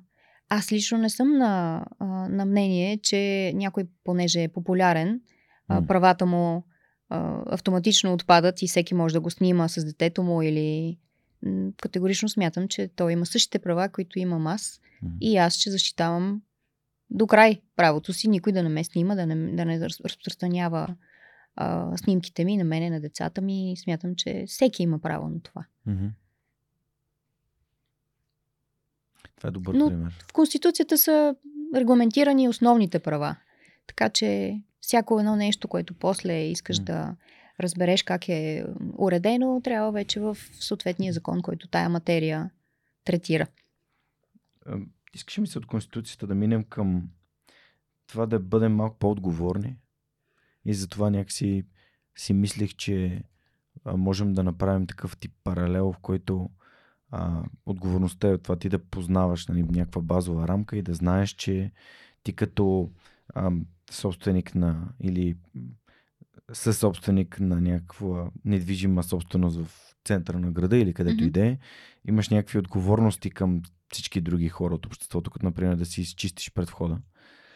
Защо пък не да има малко по-сериозно застъпване в училище на, тези, на тази материя? Изобщо на някакви елементарни... То това не е ли гражданско образование? Еми, законите, много малко неща са ме питали моите деца да, да отговарям. Така трябва да са структурирани, че да им стане интересно. Да им дадат една рамка и да им стане интересно на децата да почнат да роват. Сега вече могат да намерят всичко навсякъде. Всички закони са достъпни, не са на хартия, не, не са правени както докато следвах право всяка промяна с лище залепена на а, гражданско-процесуалния кодекс, всичко, което се изменя. Сега автоматично влизаш в нормативната база. Така че те имат достъп до всичко. Наистина смятам, че ще бъде позитивно в училище да е застъпено а, малко повече запознаване с правата и задълженията mm. на всеки гражданин. А ти как възпитаваш твоите деца да бъдат отговорни? Защото а, по, просто забелязвам, че това липсва. А ние малко така се превръщаме се в, нали, в една общност, която казва е, това държавата ще го направи за нас, това полицията ще го направи, това еди кой ще го направи за нас. А, и, и всъщност спираме да, да си казваме, добре, а, а какво да направя аз? За този проблем? Какво мога да направя аз, което да помогне или а, в моята глава е този подкаст, целта му е да дава добър пример. И той, това е моят начин аз да помагам на другите. Децата може да им говориш безкрайно и да им дрънкаш някакви неща, особено М. ако са тинейджери. Половината от това, което говориш, няма да те чуят в този момент. Каквото и да говориш. Но винаги ще видят какво правиш. Мгм. Така че стара се да правя това, което искам да, да правят и те. И, и те го виждат. А, не ме слушай какво говоря, гледаме какво правя. Именно. Ей, добре, в този ред на мисли, като сме започнали да си говорим за родителството, като- като на един на моят татко да ми дадеш съвет за един добър съвет за родителство към млади татковци. Свобода. Дай си на детето свобода и приеми, че ти не си имал стопанин и просто трябва да се постараеш да го отгледаш и да, да оцелява с твоите грижи и да му дадеш възможност да е себе си. Не казвам, че съм го правила винаги, не казвам, че съм успявала, но от позицията вече на родител на малко по-големи деца, мога да кажа, че това за мен е основополагащо. Да му дадеш увереност, че е свестен човек и че си струва, той като човек си струва, той тя. Оттам нататък, според мен, това е най-важното, което един родител може да даде. М. Не знания, не пари, не най-добрата гимназия, М. а, просто увереността, че това същество си струва. Полага усилия, прави най-доброто от себе си, не са най-важни оценките, не са най-важни отличията, медалите. А, Трябва да цени всеки ден това, което вижда и да се чувства щастлив. Да си намира причина да се радва за малките неща. А, Една усмивка, една, една добра емоция за деня ще ти доведе друга добра емоция и така ти ставаш част от добрата емоция на Вселената въобще. В един от подкастите ми на живо, втория епизод, ми гостува Христо Христов от Дарик Радио, изпълнителен директор. И той ми каза за най- а, а, ценното нещо, което е чувал нали, от, от майка си, като е растял. И то е било, мен не ме интересуват другите, аз вярвам в теб. Така че това, което ти ми казваш, много силно ме, ме изпрати там в този разговор, който имах в подкаста на живо. И в този ред на мисли, а, на 28 декември, веднага след Стефанов ден, в четвъртък ще си направим последния за годината подкаст на живо в а, Office X, сградата срещу Paradise Mall, където от 6.30 ще срещнем с професор доктор Милена Георгиева, а, за която, с която си говорим за епигенетика, по-рано стана дума. А, тя е участвала в 170 епизод на подкаста и ако не сте го слушали, слушайте го и може да дойдете на нашото коледно празнуване, подкаст на живо с Милена Георгиева, като може да си запазите местата, естествено, от а, QR кодчето или от линка под, в описанието под епизода. А, тук просто се сетих и за Христо и като знам, че записваме нещо за средата на декември, има още възможност хората да се присъединят към нашото парти. А, добре, а, тук съответно имам и а, друг въпрос. А, до каква степен това, което ти правиш и твоите колеги, подозирам, че не си сама в, Не. а, а, в тази част на, на организацията, която занимава с правата на бежанци и мигранти. Доста Е, колеги сме. Да, важно да, бъде, да бъдете представени в, вебсайт, т.е. да имате а, такова онлайн присъствие. Ние имаме, имаме сайт на а, Хелзински комитет, там е отделно отделена и дейността на нашата програма за защита на бежанци и иммигранти, Asylum BG. Също има много информация, която може да се намери за всички дейности, които, които правим, за правата и задълженията на хората и доста подробности за процедурата, която ще се провежда с тях. А Asylum BG, този вебсайт е за всъщност, понеже сега го разглеждам. Асайлъм е убежище за всичко, което касае правата и задълженията на а, хората, които са дошли в България, за да потърсят закрила. Супер. Доста е разработен, доста подробна информация има вече за много неща. И за украинската криза, М. възможности за тях да се информират. Да, готино изглежда това. Аз не, не, не знаех. Питам те, защото аз супер хостник от а, много време, от 6 години ми помагат за моя сайт и сега си партнираме и ще те питам каква е ролята на организация, нали, на, на вебсайта, за организация като вашата да имате до а, такъв а, нали, стоеностен вебсайт. Има голяма полза. Специално сега украинците са доста образовани хора, те си четат. Защото в началото, като започна войната, имахме по може би 60-80 обаждания на ден. Денонощно имахме дежурен адвокат, който М. отговаря, но когато има малко повече информация предложена за тях, а, така се спестява от тези обаждания, за да може да се поемат само за спешни случаи. Да, т.е. те се насочват към сайта, където могат да прочитат още. Колкото повече са информирани хората, толкова по- повече са защитени правата им. Да. Супер. Благодаря ти, благодаря Супер Хостинг, че ни помагат а, да го има този подкаст вече 7 години, от 6 години да има сайт, което е... Аз съм късметлия. А, следващото нещо, което искам да те питам, ти каза, че слушаш аудиокнига, ме слушаш ли подкасти? Ми, не много. Слушах на Джо Диспенза Да. подкастите, защото а, просто темата ми е интересна. Той има интересни синтезирани неща. Слушал съм твоя подкаст 2200. Мгм. Не много. Аз също слушах твоето участие в 2200 и те, а Цето и Орлин имат много готина динамика като двама водещи, защото нали, всеки чува някакви неща, които са му интересни и така става един малко по-различен разговор, но при мен фокус е нали, човек да е очи в очи, за да може да е по-такъв автентичен разговор, по-свързан с енергията на госта е в нещата, които прави. Пък днес темата е много такава предизвикателна децата изобщо, нали, непридружените деца, бежанци, идващи от другия край на, на света.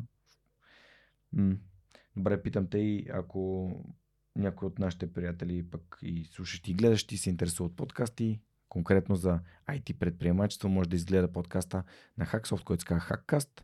Те разказват целият им опит за това как се създава на IT компания и това нещо се случва на английски язик. Така че ако ам, вие или ваши приятели се интересуват, може да препоръчате този прекрасен подкаст на моите приятели от Hacksoft. И, а, добре. Питах ти се Торпо. Добре, а всъщност ам, последните ни партньори, основни от две години и половина са Yotpo. Те занимават с e-commerce. Ам, и всъщност а, въпроса, който имам от тях е а, има ли нали, децата, които се нали, идват от тези държави, имат ли някакъв афинитет към технологиите? Забелязва ли се а, какво, нали, говорят ли за някакви неща, споделят ли, разказват ли за... За съжаление, е, там откъдето идват, е, не са имали в повечето случаи достъп до такива технологии. Но виждам, че като всички млади хора в днешно време, толкова бързо се адаптират и толкова бързо се справят с а, каквато и да е техника да им попадне. Телефон, компютър, а, по-добре от възрастните и по-бързичко се справят. Така че ако им се даде възможност, според мен много бързо ще се адаптират. Супер. А, да, те, като всеки дете, аз сега виждам и на, на нашото вкъщи как като ни види, докато го носим или докато а, тя си играе, че сме на телефона или нещо правим, веднага става много интересно какво точно правим, въпреки че тя още не може да говори. И на 5 месеца, нали казваше? Почти 6, да, Мгм. почти 6 и наистина започваме с жена ми да си казваме, абе, май тия неща трябва да ги оставим в другата стая, просто Да, да, защото детето, определено. ако види а, дисплея, дори просто да е, да е оставен Мгм. светещ и аз я държа и тя така гледа към дисплея и не може да отмести поглед, въпреки че нищо не мига и не светка Мгм. там. Просто има една нейна снимка и тя така. И колкото по-далече в началото, толкова по-добре. Просто си става също зависимост. И си спомням най-добрият ми приятел, неговото дете. А, а, им, имаше една случка, в която аз му звъня по телефона и му казвам, ей, Дани, как си? Той с него споделяме офис тук. И той каза, добре съм и само чувам сина му, който крещи от другия край на стаята.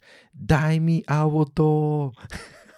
Да, на, наскоро слушах една майка, тя има в YouTube един канал, където каза, купих на дъщерите си те тинейджери таблети, само за да мога да им ги отнема, когато трябва да ги накажа. Ужас. да. А, благодаря на нашите приятели от Yotpo, че ни подкрепят и че задават тези въпроси. Знаете, ако искате да може да зададете въпроси на моите гости, разгледайте отворените позиции в сайта на Yotpo. Те правят софтуер за сервис, т.е. софтуерно решение, което помага на e-commerce търговци да използват SMS маркетинг инструменти, за да продават повече и то на, наистина работи с световно разпознаваеми и успешни брандове, създавайки продукта тук в България, разбира се.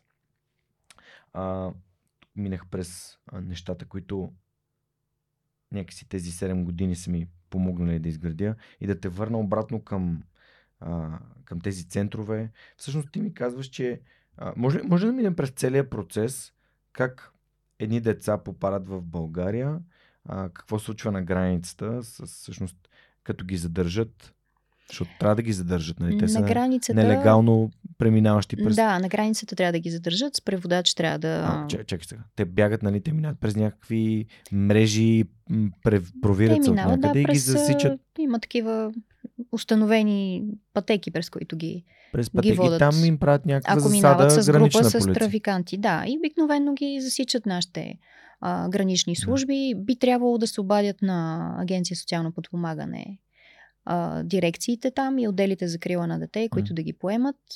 В другия случай, когато преценят, че най-вероятно ще искат за крила, ги а, транспортират директно до някои от регистрационно-приемателните центрове на Държавната агенция за бежанци. Там им се прави регистрация.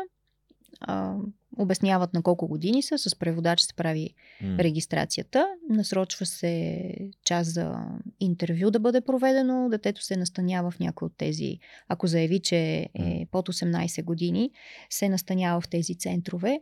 Ако е очевидно по-голямо, но твърди, че има съмнение за това, че е под 18 години, за да не бъде а, нали, настанявано трайно при малки деца, което няма да е добра практика. При съмнение се прави една експертиза на възрастта. Към момента доста е не, неефективна тази. Първо е инвазивна, защото се прави рентгенова снимка на китката и второ е доказано от изследванията, че тя е неточна и дава някъде около две години разлика в определенето на възрастта, което е точно граничната възраст. Те идват между 16 и 18 години.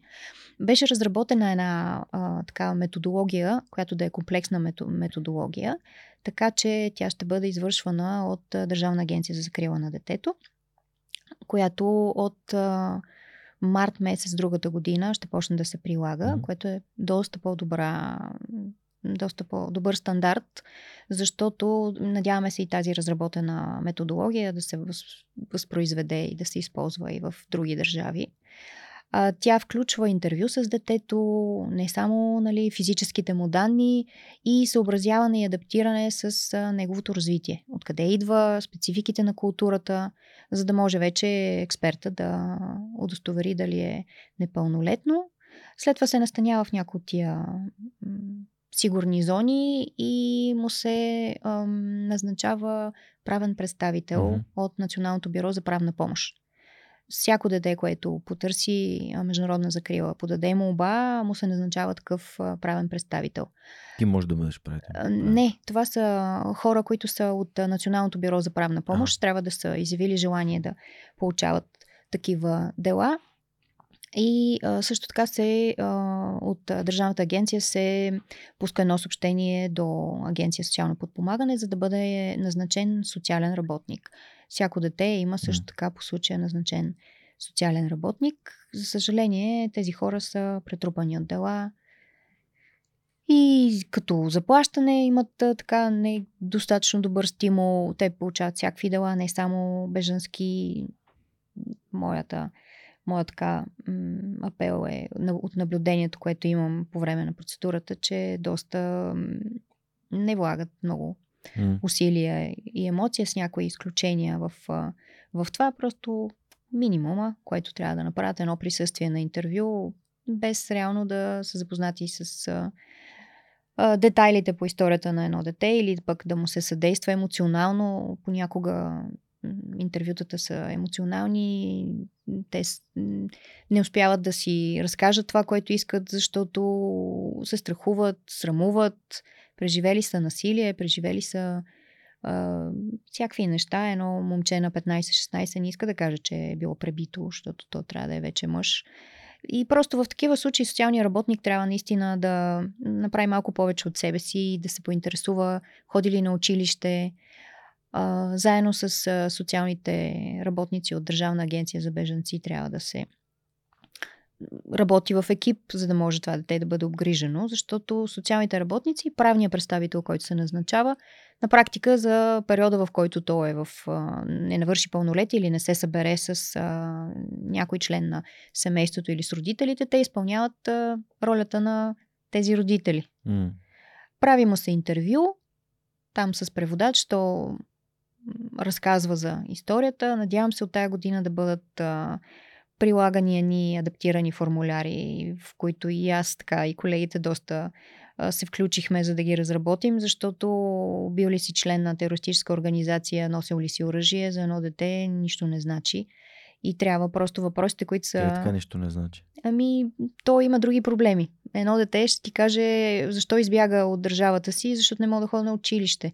Ами това не е проблем по а, конвенцията, не е проблем по закона за обещите и бежанците. Всъщност трябва да се зададат и допълнителни въпроси и така да се зададат, че едно 10-12 годишно дете да може да ти каже не ходя на училище, защото училището ми е дупка в момента, защото го бомбардираха.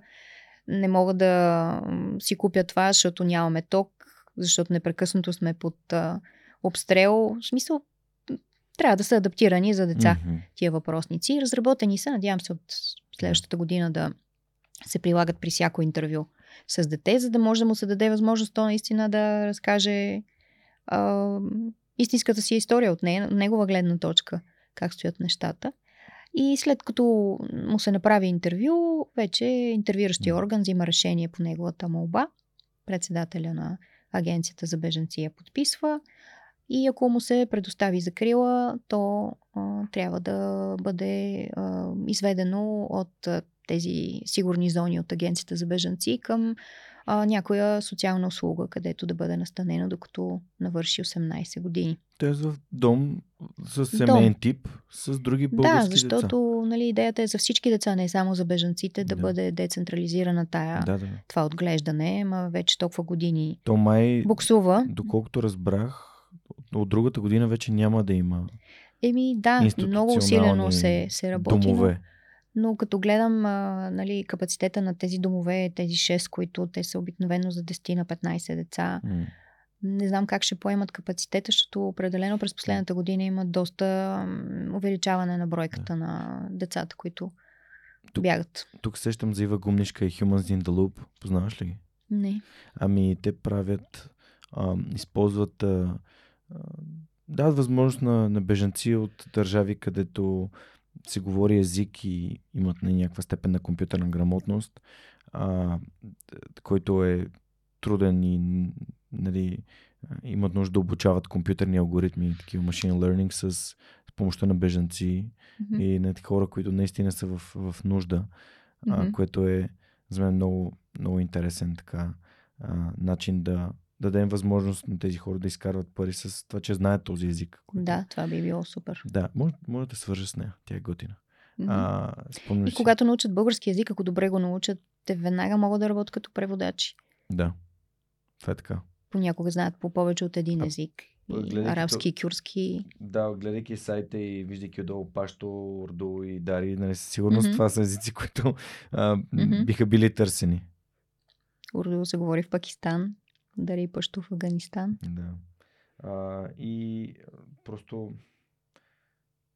аз самия като човек, който е такъв а, глобалист, човек, който обича да пътува, аз също много искам да, да отида в, в Иран, нали, да разгледам, нали, да пътувам в Азия.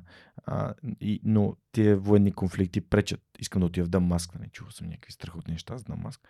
А, но нали, в момента пък е абсолютно невъзможно да се пътува на там.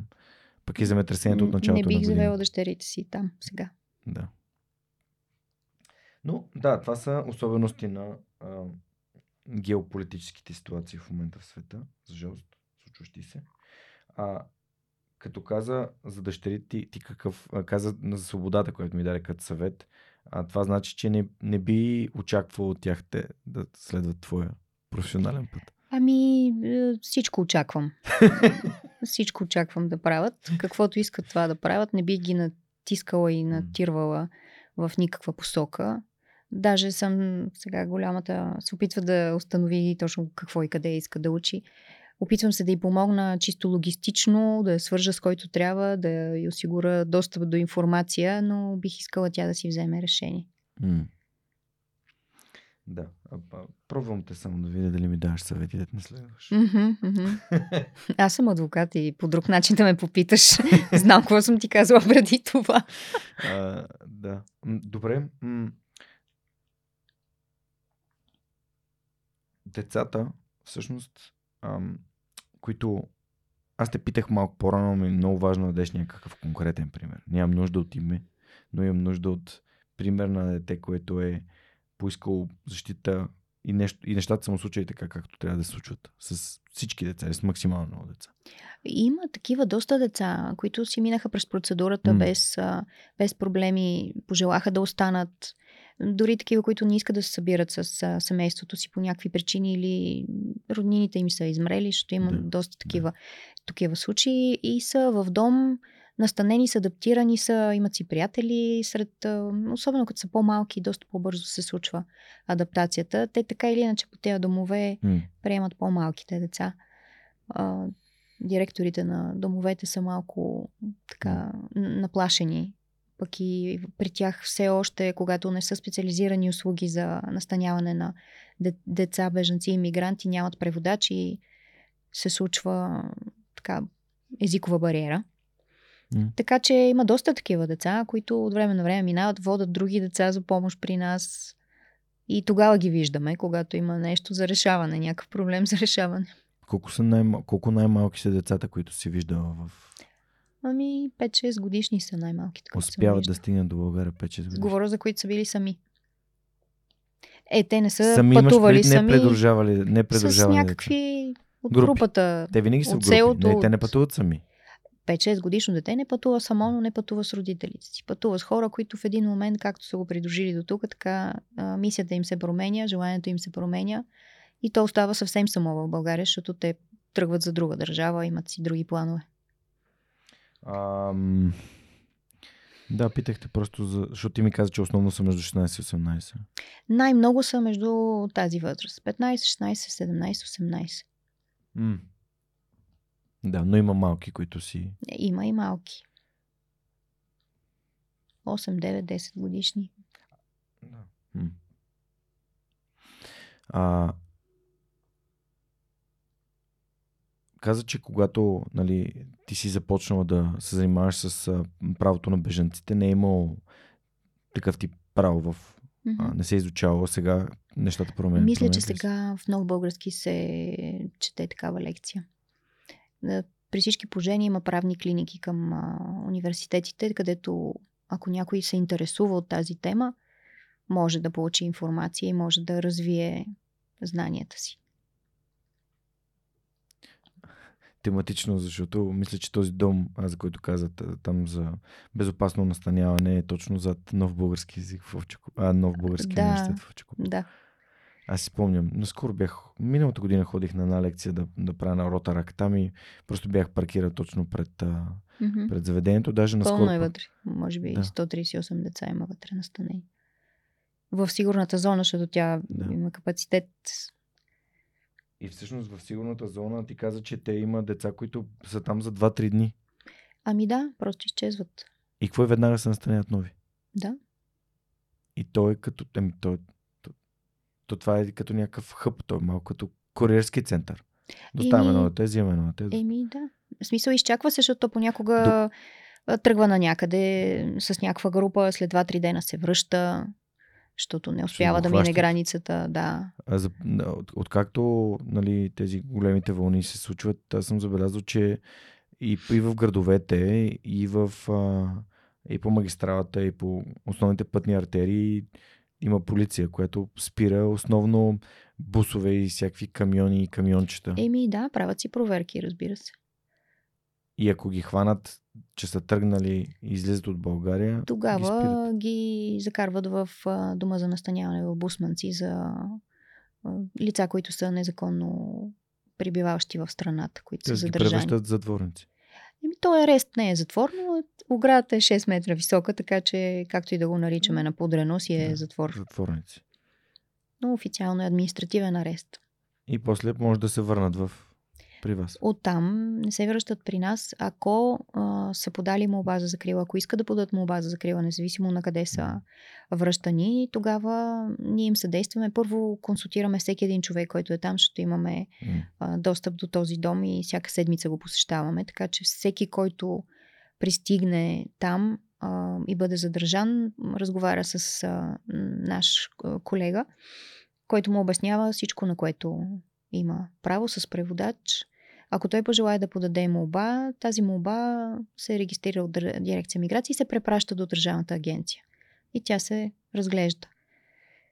След известно време той се извежда, настанява се в а, регистрационно-приемателен център, зависи от условията.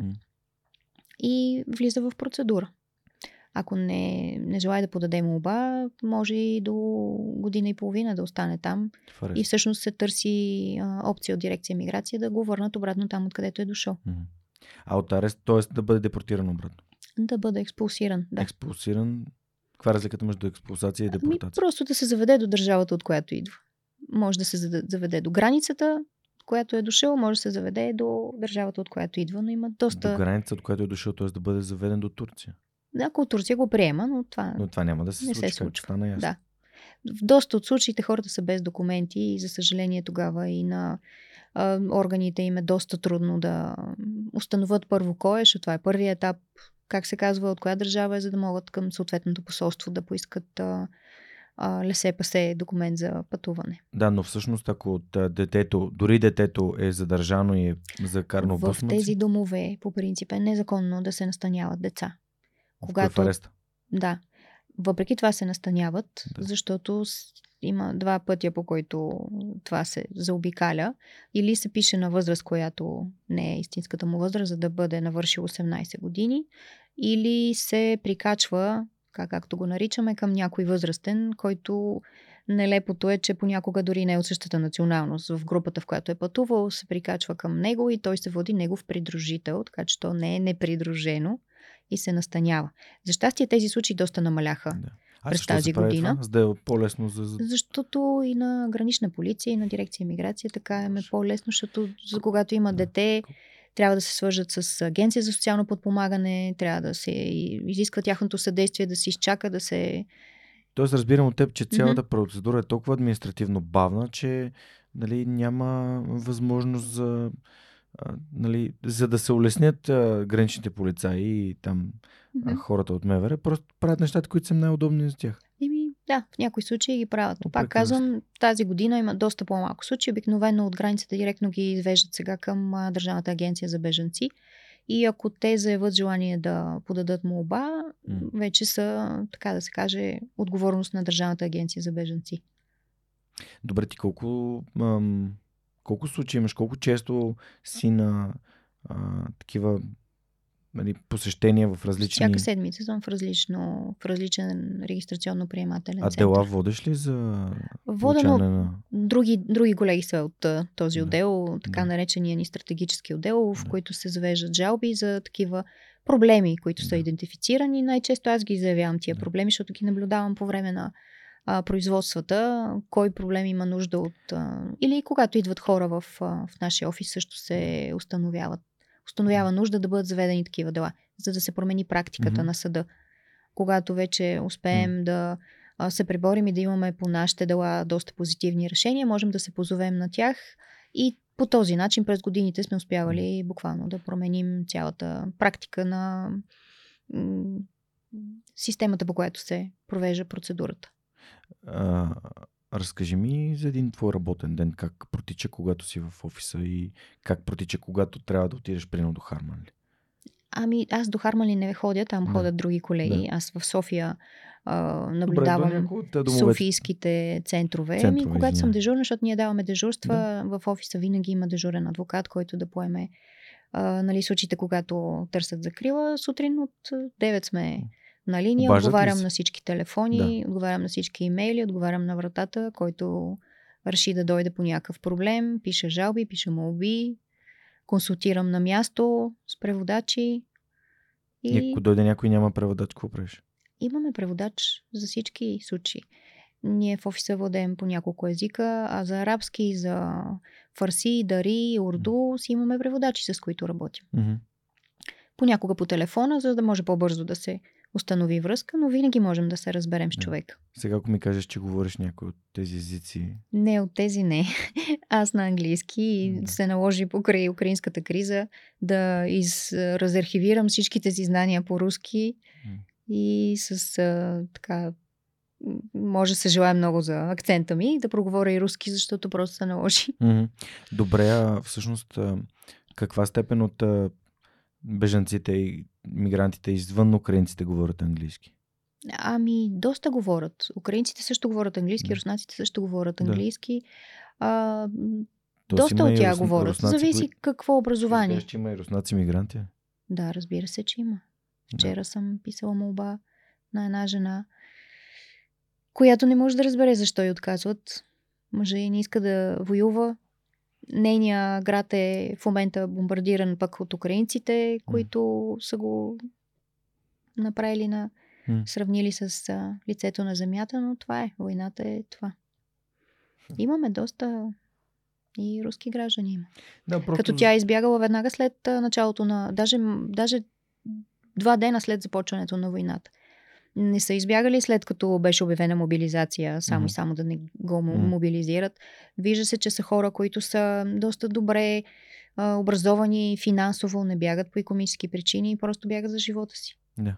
И България не искам да им даде убежище. Ами, тук е много деликатно положението. Ако не са изразили мнението си за това, че са против войната някъде преди това и не са, не са били против войната още преди мобилизацията, а, доста трудно им се предоставя закрила. От друга страна, знаем, че ако вече са изразили или ще са в затвора, или ще са убити, така че... А, но цяла Европа при- призовава към а, каквото и да значи това, индивидуален подход към всеки случай, който касае руски граждани.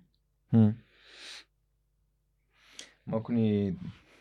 След COVID тая война ни дойде малко съвсем... Раз... съвсем... Но пък така ни разсея от ковида, че вече няма болни от ковид. В смисъл, всеки киха и кашля, никой не си прави тестове. Над тия неща сме. А, добре, а, разказа за един ден в, в офиса. Кажи, какво става като отидеш в някои от центровете?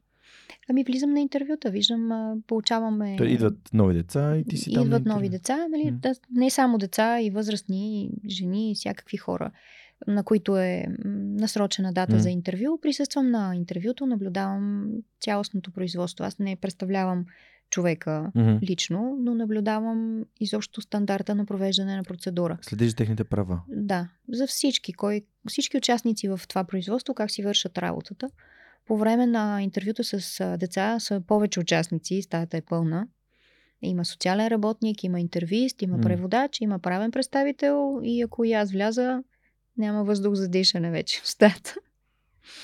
И на детето трябва да му се обясни защо сме всички ние, които сме се събрали. И така. А това е първото място в сигурна държава, в което те получават такъв тип посрещане, пак кавички ще използвам. Еми посрещане, за съжаление, стаите, в които се провеждат интервютата на този етап, аз не съм Да. виждала такава, която да е със специални условия за деца, да може детето да се почувства дете, стая с две бюра и това е. Като на разпит. Да. Добре, какво става като преминат през България? Всъщност отиват в Сърбия. В Сърбия ли отиват? Е, не, целта им е само да минат през Сърбия, търсят Да, ако ги добра спрат в Сърбия, какво економически държава. Еми, връщат ни ги обратно, те още България на, ги на връщат. границата ни ги връщат, да. Това е малко като горещ картоф. Да, никой не иска горещия картоф. Никой не иска горещия картоф и го връща назад и го връща назад и той горещия Да. картоф пак тръгва на, към на запад и после пак се връща. И хубаво, да, те, унгарците нали построиха някаква граница там, някаква бариера. Да, унгарците са супер. Оградите няма да спрат никой. Да.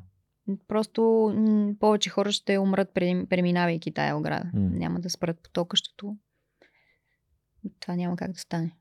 Аз, а, доколкото си спомням, в, в Хамбург, в Панейра бяха от, отцепили огромна част за, за мигранти. Бяха настанени много хора още в първата вълна. А. Те май основно са насочени към а, Германия. И... Ами, да. До там могат да стигнат. Германия, Австрия. Искат и в Норвегия да стигнат, но там пътя е по-дълъг. Е, не им ли е тотално отвъд климата и защо това, което е поносимо за тяхното тяло да ходят да живеят? Други неща са приоритет. Економическите ли? Економическите, да. Подкрепата, която държавата предоставя. Те Интеграционни знаят- политики. Знаят къде имат най-добрите. Знаят, да. Това са неща, които се коментират. Ние наистина трябва сериозно да обърнем внимание на разработването на ефективна и работеща интеграционна програма. И кой може да го направи това? И правителството. Това Е добре, ако... ако... не, не трябва да е работа на... Да. В смисъл, може в началото да се поеме от неправителствен сектор, за да се постави началото, да се М. поставят някакви финансови рамки, както и с изграждането на тези социални услуги, М. които се правят с подкрепата на УНИЦЕФ, с а, подкрепата на Върховния комисариат за бежанците към ООН, но след като приключи този проект, изобщо обгрижването на децата не трябва да е на проектен принцип, М. който проекта рано или късно свършва. Трябва, крайна сметка, когато се постави една такава добра практика, правителството да поеме, да види, че еди колко си струва обгрижването на едно дете, на един възрастен в такъв в такава социална услуга и след което държавата да си поеме отговорността. Е, питам те, защото нали, аз търся към това, което можем да направим. Какво можем да направим? Ми, Мгм. да имаме повече адвокати, които занимават с права, правата на беженците, да имаме повече социални работници, да имаме повече преводачи. Кои са нещата, които... Социалните работници трябва да бъдат мотивирани. За мен да. Министерство на труда и социалната политика трябва да си заложи в бюджет увеличаване на техния а, на тяхната численост, на тяхното заплащане, да бъдат а, профилирани, да получават обучение. Социалните работници, които ще получават дела на търсещи закрила деца или по закона за чуженците в Република България на деца мигранти, които са или с окончателен отказ или не са подали молба за закрила, трябва да бъдат обучени, трябва да бъдат специализирани и да знаят спецификата на тези производства, на културата на тези деца, какво трябва да внимават, защото има разлика между децата, с които те работят, малцинствени групи, български граждани и децата бежанци. Мгм. А добре, а, а тук ми а, се появява един въпрос в главата, свързан с а, неправителствения сектор. А, има ли достатъчно неправителствени организации, които реално да работят за тези проблеми, а не, нали, Да, има. има достатъчно. Има достатъчно. Може ли, ако искаш да споменеш някой, просто ако Ами, се интересува. Хелзински комитет, М. Червен кръст, жените бежанки, това са хора, които имат опит в тая насока, УНИЦЕФ, Върховния комисариат. И тези организации, освен че работят отделно, винаги си партнираме, винаги се допълваме, така че да може по максимален начин да се повиши стандарта и да се защитат правата на децата по най-добрия начин.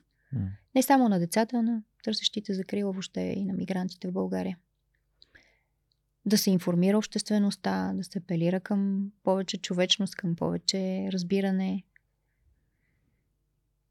Защото мненията са крайни, за съжаление, и в цяла Европа. За Или съм така, или съм така, или сме расисти, хомофоби, или сме либерално настроени. Трябва да има среда, трябва да има интелигентно познаване на, на цялата ситуация, на опасностите и на това, което наистина представлява опасност и проблем.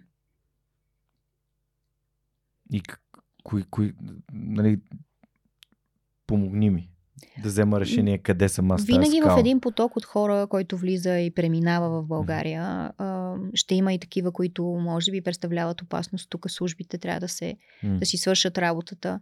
Ние никога не, не заставаме на пътя на, на това. А, специализираните служби да си свършат работата, ако някой представлява опасност за националната ни сигурност, да бъде изведен и да бъде да не получи тази закрила, която може да заслужава като беженец, но си има изключващи клаузи, които ако се приложат правилно, биха могли а, да го а, изведат този човек от... А, както в България не може да приемем всички съкръци за мошеници, въпреки че така ни се носи славата по света, Да. това категорично нали, не е вярно и не може да се приеме. Да. Във всяка група от хора има работещи, има интелигентни, има мързеливи, има и такива, които търсят най-слабото слабото съпротивление. Добре, ти толкова много хора си говорила. Как разбираш, че някой те лъже или някой те се опитва да измами или да направи нещо, което не отговаря на истината? Питам те, защото Толкова нали, съм се научила вече. толкова много разговори. Ми е интересно при теб как а, се дигат червените флагове. Толкова съм се... Въобще не ми трябват червени флагове и всички колеги сме се научили, защото при нас идват хора и се опитват какво ли не да ни кажат. На третия въпрос вече сме получили информацията, която ни трябва. Но в крайна сметка се старая да подхождам с доверие Да. Към всеки един изхождаш човек. от доверието, но те го губят, когато говорят неща, ами да, то, нещата са... Сещаш ли се за нещо, което може да ни споделиш? И вчера имах такива случаи, ама не ми се коментира. Казал едно, на второто изречение аз му казвам директно това не е така, кажи сега как е. Той просто си го казва. Аз имам толкова опит вече и всички колеги, които работиме в това, че това, че някой го е научил какво да дойде и да каже пред мен. Те идват на шаблони, ти знаеш, като Ами, казват това, значи... Ами, Аз му казвам просто опитай пак, това няма да стане. И той просто си казва. Опита е водещ. Опитен, нали? да. Но се случва да се заблудим. Случва се, ама се, явно така е трябвало да Учим стане. се. Мгм. Да. А в един перфектен свят, според теб, как, как бихме могли да, а, глобално да решим този проблем с, с миграциите и как... В един перфектен свят няма да има войните, които в М. момента горят навсякъде. Тоест, според теб хората искат да живеят там. Сирийците, които дойдоха 2013 година, особено първите, които дойдоха, защото те бяха хората с възможности. М. А, те имаха прекрасен живот там. Имаха и пари, и възможности, и образование, и въобще не, не са си помислили да, да бягат. Така че, ако спрем войните и спрем тая борба за власт, и за надмощие, и за пари, и за ресурси земни, и за, а, за това нещо, хората няма да бягат. Те харесват земята си. Където и да отидат, а, и където и да се устроят да живеят, и каквито и помощи да получават, и дори да им е по-лесно финансово, те ще си спомнят за земята, в която са се родили. И ще искат да се върнат там. То хване пръста, тук тя не му е същата. И ти, ако отидеш някъде, ти така ще се чувстваш. Бил съм някъде. Не съм се чувствал като вкъщи. Мгм. А, да. Хм. А, как, според теб, какъв съвет би дала на човек, който иска да се занимава с, с право и с беженско право, за да бъде, да навлезе бързо в, в това и да, нали, как... С беженско право. Еми да, някой, който да, да прави това, което ти правиш, който не Ами, знае. Ако това е което усеща, че иска да прави, да си се запознае с всички нормативни актове, които М. уреждат тази материя, да се опитва практически да прави стаж, за да може да види на практика дали това е нещо, което може да понесе. Не е за всеки. М, Трябва да си оставиш работата вкъщи, а, в офиса, за Да. да можеш да се прибереш без да Не трябва да си носиш работата вкъщи, искаш да кажеш. нали? Да, точно това е. В Смисъл, не, няма да можеш да функционираш и да бъдеш нито родител, нито а, съпруг, ако не, го, не успееш да го направиш. Нито пък ще бъдеш ефективен на другия ден. Говорихме по-малко. А, говорихме по-рано за медитация, извинявай, аз малко като не доспал. А, за медитация, това ли е начина по който ти успяваш да, да, да си направиш менталната и емоционалната така, тренировка, за да не. за да устояваш? Не. Това, което успявам да направя и то ми действа, е смях. Откровен, Смях. брутален смях, за каквото се сетиш, за... Затова не гледам тежки и драматични М. неща вкъщи. М, колкото и да му е тъжно на мъжа ми, няма да изгледам филм за Втората световна война М. и за, за керван бежанци, които умират по пътя. Но за него в ужас и гледам някаква комедия, мога да гледам по 10 пъти едно и М. също нещо, така да мине достатъчно време да позабравя. И нещо, с което мога да се смея до пръсване. Това е. А, съвсем наскоро, последната една година ми се случи, преди малко повече от година, ми се случи да направя най-смешното нещо в живота си, което ти препоръчвам от сърце. И то е да отидеш на импро театър. Мгм. Че на импро те- Аз така не се бях смял в живота си до толкова, че да ме заболи главата Добре. от смях. Ще отида. Това наистина е покартително. Аз бях на ХХХ Импро по препоръка на Жоро Малчев, моят приятел. А, те са на Раковска. А, беше а, място, където се провежда заниманията няколко пъти в седмицата. И бяхме с жена ми, защото на не да каза, трябва да правим нещо, което ни, кара да се, ни кара да се смеем. Мгм. И няколко, след няколко ходения там, нали, разбрахме, че тя е бременна и трябваше да спрем да ходим за, от гледна точка на безопасност, но че идваше и нали, есента и зимата и съответно не искахме да, да излагаме на риск, но аз си спомням поне 3-4 пъти, в които се смея до такава степен, че чак ме заболява тук, а, ме заболява главата от, от смях. Ама искрен, да. истински, mm-hmm. спокоен смях на място, което се чувстваш безопасно. Добре, после да не се, се ли чувстваш прероден? Много яко, да. Това е за мен, това е. Цял живот съм била така. Смея се на себе си, смея се сама по улиците. Сеща съм за нещо смешно и върва и се смея, хората ме гледат. Аз не мога да спра. И ти ли си този тип хора, дето като искат да кажат смешен вид и на, на тях им е по-смешно, отколкото. Не, не, овладявам се, но Аз после просто а, кино имам много близка приятелка, която... Вица не става смешен. Да, която е на същата... Така, вибрираме на една частота с а, смях, пътуваме много с нея, където успеем да пътуваме за 2-3 дена, ако трябва някъде. Значи по улиците сме се смяли. Сигурно хората си мислят, че нещо сме използвали някакви субстанции, защото сълзи текат просто уникално. А добре, аз а питам те, защото много често си говоря с хората в подкаста за психолог, за използването на терапевт, за човек, който ти помага да откриеш някакви неща, да подобриш някакви неща в ментален фитнес. И mm-hmm. за това те питах. А, Ходила ли си? За. Тотално съм за. А стига да намериш подходящия човек. Той е малко като гаджето. И да, и честно казано, след тези книги, които а, ти препоръчах и на теб, аз съм сигурна, че си ги а, че си ги срещал, а, смятам, че човек може да бъде психолог на себе си доста успешно. Ама понякога пък най- най- най-успешно успяваме да заблудим самите себе си. И затова. И трябва да си е откровен е със себе си. Аз много често си говоря с себе си. Да. Много хубави разговори си имаме. Без агресия, без така, нали. Изслушвам се и интелигентни разговори си вода. Аз имам... много отговори си давам. с човек със себе си трябва да е много честен и откровен и ще научи много.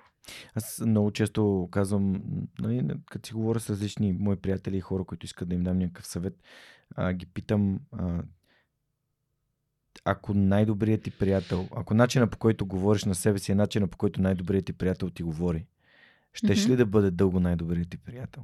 Защото много често ние самите сме, но аз, съм, аз самия съм много самокритичен и mm-hmm. знам как съм се, самия аз се карам да, да се чувствам в някакви моменти, когато нещо съм оплескал сега. И аз правя. Mm-hmm. Всеки прави грешки, всеки прави глупости. А, да, да, много е полезно. Но е хубаво да бъдем mm-hmm. подкрепящи, а, а от друга страна да не сме такива. Да, да, да, всичко е наред. Всичко е наред. Да не, да не пък. Защото преди малко говореше mm-hmm. за а, нали, спектъра и тук също има спектър. Спектърът mm-hmm. да си самокритичен, но не е до степен осъдително. Не е брутален. Не, е брутален. не го правиш. Аз затова се опитвам да направя да разлика мъчиш, между това измъчваш. да бъда честна, не с цел да нарана някой. Да а да му помогна. Да. Имам такава приятелка, за която ти казах, да. с която си говоря както си говоря със себе си. И сме се разбрали, че това е. и аз ще го понеса и тя ще го понесе, защото това е градивното. Да. А, като, понеже преди няколко месеца участвал в 2200, има ли нещо интересно или нещо, което ти искаш да питаш, а, мен да ме питаш сега, като си ми на гости тук? М- то може би не е коректно, но е някои от най-интересните ти, най-ползатворните ти. Няма некоректни. Подкасти. Да. Какво Какво си усетил? Някой гост, който е О. е променил след неговото гостуване, ти е променил мирогледа за нещо. Накарал те да направиш нещо друго на другия ден. Което а. не е било в плана ти да направиш. М- директно, от гледна точка на действие, също помисля малко, но... Може да не е действие, може да е мисъл. Има, има няколко госта, да сещам се за три конкретно епизода, защото пред миналата седмица, като записахме, а, беше един от тях с а, а, Наско Райков от Viber, който ще гостува малко по, по, по-нататък в подкаста. Имам с някои от гостите, преживявам нещо като докато те ми разказват и си говорим, а, вътрешен гигъл, вътрешен кикот. Mm-hmm. То е едно такова, а, сякаш едно вътрешно дете се събужда в мен. Mm-hmm. Казвам, е така се радва и си казва, това е толкова готино, аз съм на този, този, този разговор е толкова готин, този човек толкова така mm-hmm. ми говори, сякаш се свързвам с тия хора. Не, не ми е ясно как се случва, не го управлявам един от първите такива разговори беше Стоине Василев от Smart Money Енергийно ти се случва. От умни пари. Много странно. Супер странно. А, и да, най-вероятно е някакво така енергийно свързване mm-hmm. в точния момент с точните хора, които си говорят за, за точните mm-hmm. неща. А, затова обичам да използвам думата автентично, когато говоря за свръх човек, защото това не е подкаст, който аз имам въпроси. И ние mm-hmm. си говорим така, както аз чувствам, че този разговор трябва да спра, защото ми е интересно, любопитно ми. е. А, иначе за някой, който ме е да накарал да променя нещо... М- Питам се да си спомня някои от тези хора, които са... Може би напоследък затова задавам въпросите, свързани с родителството. Защото искам да получа гледни точки и да не пропусна някои от нещата, които са важни. Пък детето ми още е малко и не съм направил всичките порази на света. А, но, но съм далече от мисълта, че няма да направя порази, защото то това е а, бягането от травмите обикновено причинява повече травми. Нали знаеш грешките и препятствията какво са? Отклонение в правилната посока само. да, и да. Аз пък го гледам на, като Стив Джобс. Connecting the dots, Мгм. looking backwards. Нали, свързваш точките само като погледнеш назад. А, Мгм. но това е най-трудното нещо, което съм правил в живота си. Ти били, сега, предвид, че се занимаваш с толкова деца, толкова тежки съдби Мгм. и си била родител на две деца, Да. кое е по-трудно? Родител. Кое? Да, се, работя или да съм родител? Да. За мен е това да съм родител е най-трудното нещо, което съм пробвал в живота си. Не, не ми е трудно. Приела съм го. Винаги съм знала, че искам да имам деца, нали, ако всичко ми е наред. Приела съм го, че ще го направя по най-добрия за мен начин. М. Не мога да го направя по друг начин на някой друг. Аз съм там. Така че не ми е, не ми е трудно. В смисъл, има си предизвикателства с всяка възраст на детето, които трябва да преодоляваш, но преодоляваш ги и продължаваш. И това ще мине. Да, и това ще мине.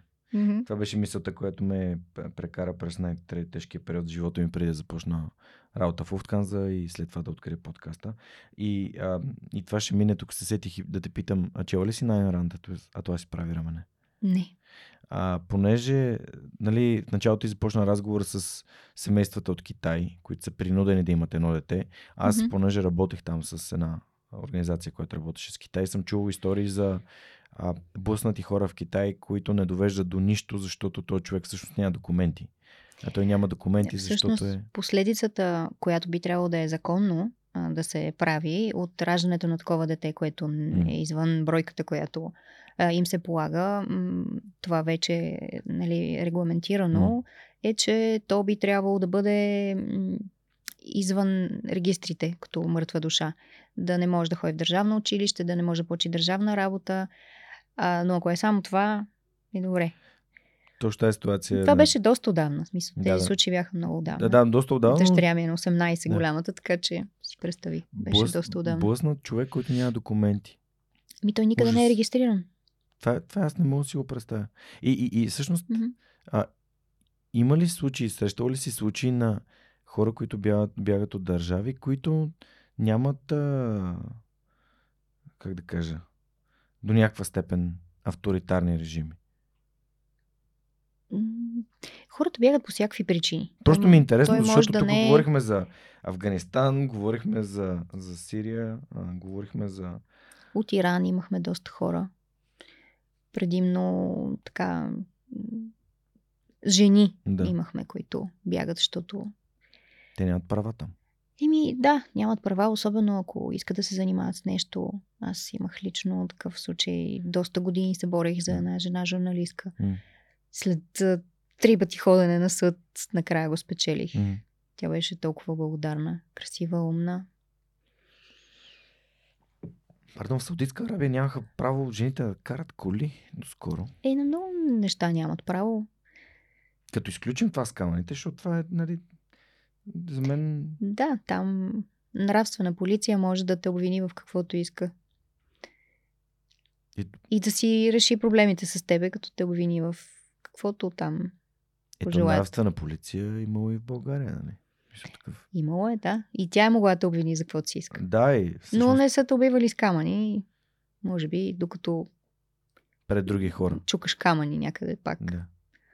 Да. Пак с камъни. Да, просто, просто някакси излиза, че се търсят се права от бежанци от места, които наистина сякаш нямат, може би, това нещо, което ние с двамата степна оценим свободата. Да Това бъдеш е- себе си, това да е бъдеш проблема. нещата, Мгм. които искаш, да правиш нещата, които искаш. Но има хора, които не са бежанци, просто ще си изберат друг начин, друго място на, на живот. И сега в европейци, просто защото обществата в много държави Западна Европа в момента върват към mm. фашистски политически партии, които идват на власт, връщат стандартите години назад относно расизъм, хомофобия, толерантност изобщо. Е, и това ще е причина и в съвременното общество в Западна Европа за младите хора да избират къде да живеят. Къде да учат и къде да останат после да живеят. Това, това ме връща към фермата на животните на Оруел. Mm-hmm. как а, животните гонят хората и правят ферма с собствени правила и накрая видоизменят правилата, така че да им отърват. Да. Е, много съм разочарована, но в доста държави в момента нещата се връщат 25 години назад в развитието, което хора са се борили за това. И за съжаление, пак говорим за крайностите.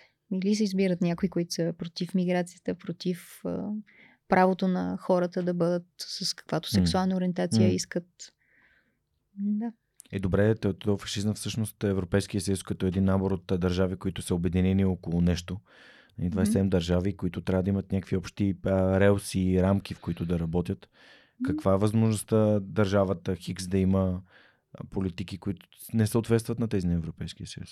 Ами, всяка държава има възможност да си приеме при изборите си да си приеме партия, която народа подкрепя. И тази партия има Дългосрочен право... план, какви вече а, политики ще има mm. тази партия, но като виждам откъде идва партията и какви са и платформите и в Италия, и в Унгария, и дори и в Холандия. За съжаление, какво се случи в Штатите да. и какво ще се случи сега. Просто тряскащо е. Добре, ти като си а, човек, който обясни нали, положителната ти нагласа, когато искаш нещата ти се случват. А, как гледаш на света, така че, понеже моя ултимативен страх е, е нали, първо човека да живее в апатия и да си мисли, че нищо не зависи от него, а другото е да стане циничен. Та, как се пазиш от... Защото нали, това, което се случва в живота ни, това е реалността. А пък ние имаме някаква нагласа, която може да е прекалено розова, може да е прекалено черна. И ти как навигираш това? Продължавам да съм оптимист. Не съм станала циник, въпреки че имах възможност да стана. И, нали, работата, всичко, с което, с което се сблъсквам всеки ден, не съм станала. Продължавам да съм оптимист. Това правителство ще се смени, ще дойде друго. Няма как да не наделе нормалния човек. А как създаваме повече нормални хора? Ами, с повече нормална енергия.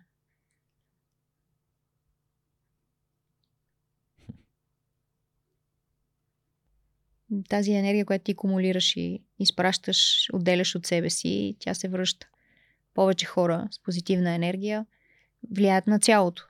Тая енергия не отива някъде и не изчезва, тя просто се върти. Така че, ако обърнеш внимание на себе си, промениш себе си към по-позитивно, да помогнеш на един човек на улицата, който пресича или Случило ми се да някоя майка да си млати детето на улицата и да спра и във Франция съм, ще да ме задържат една женица, която беше решила, че няма да го удари, ами ще го фане за косата и като го размята и като го пусна, то приличаше на парцалена кукла. Направо откачих на всички езици крясъци, вие социални нямате ли? Към тук ще ме задържат. Бях се на приятелка, тя беше служебно там. И тя вика просто ще те намеря в някой арест френски. Не мога да търпа такива неща. От дете до сега. Mm-hmm. Не се променили нещата. Mm-hmm. Бързо се павам, и бързо ми минава. В смисъл, не съм злопаметна, не, не помна някакви такива неща години наред. Ще те питам как да променим България към по-добро, да стане едно по-добро място, ама ти май ми отговори на въпрос. Еми просто не подминавай нещо, което можеш да промениш.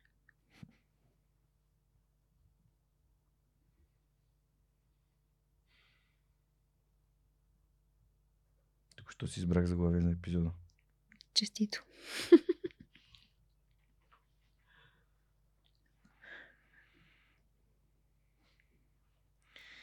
И според мен е важно да се обграждаш с хора, които искат да не подминават нещата, които могат да променят. Естествено се получава. Аз, аз съм... Как така естествено? Ами, забелязвам, че а, преди 100 години съм била в гимнастиката, от тогава имам много близки приятелки. Останали са ми близки тези, с които М. вибрирам на една частота.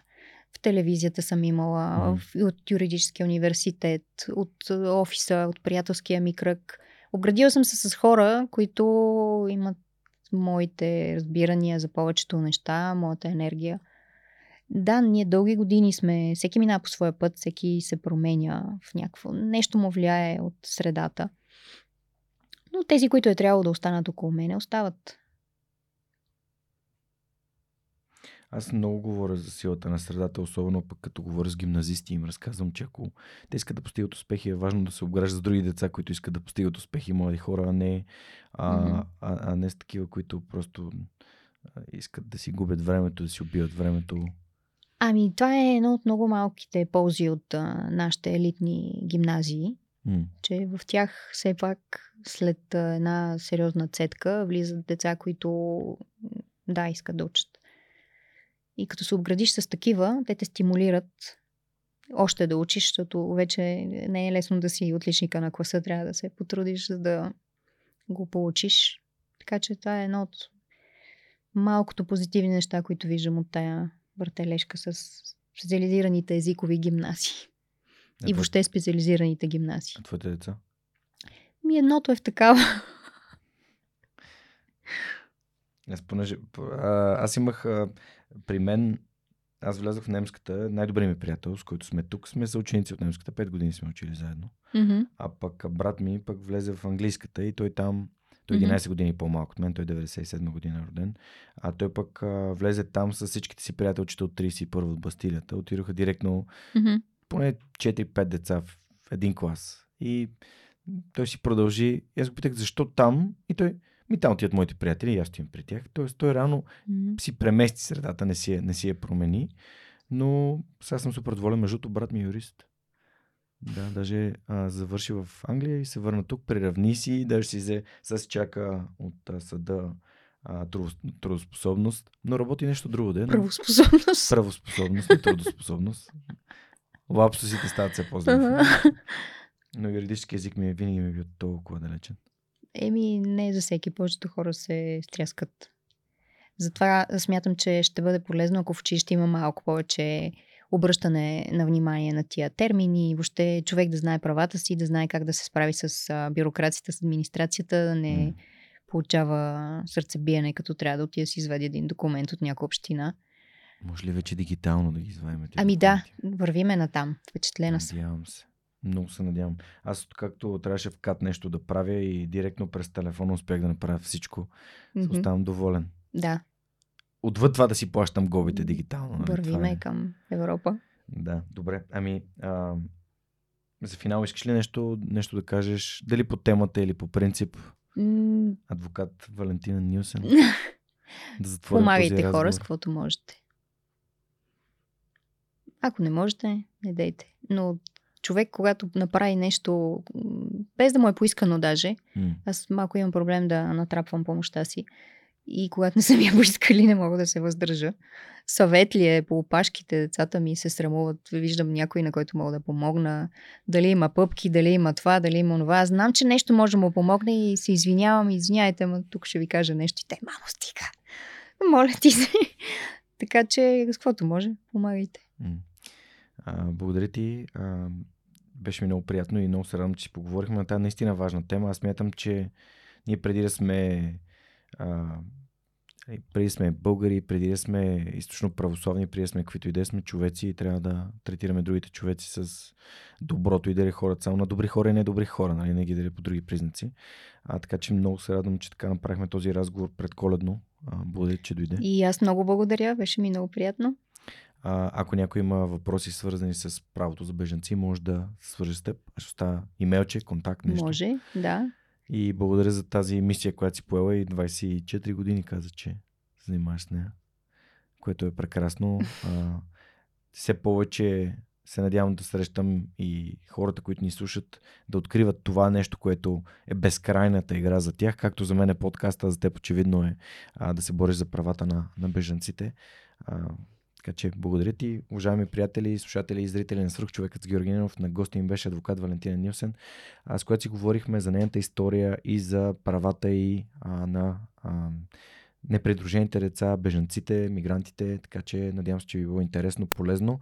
А, а за тези от вас, които се интересуват от юридическа професия, може би а, е една възможност или гледна точка към част от нея. Това беше всичко от нас и поредния епизод на Свърхчовекът с Георги Ненов, който достига до вас всеки вторник в платформите, в които гледате и слушате подкасти. Знаете как да ни подкрепите, споделете това съдържание или отидете на сайта на Свърхчовека и в горния десен ъгъл с бутончето подкрепи ни може да направите едно малко дарение да станете част от общността на подкаста. Това беше всичко от нас за тази седмица. Ще видим следващия вторник, когато Свърхчовекът с Георги Ненов ще ви разказва още истории, които вдъхновяват. Чао, чао!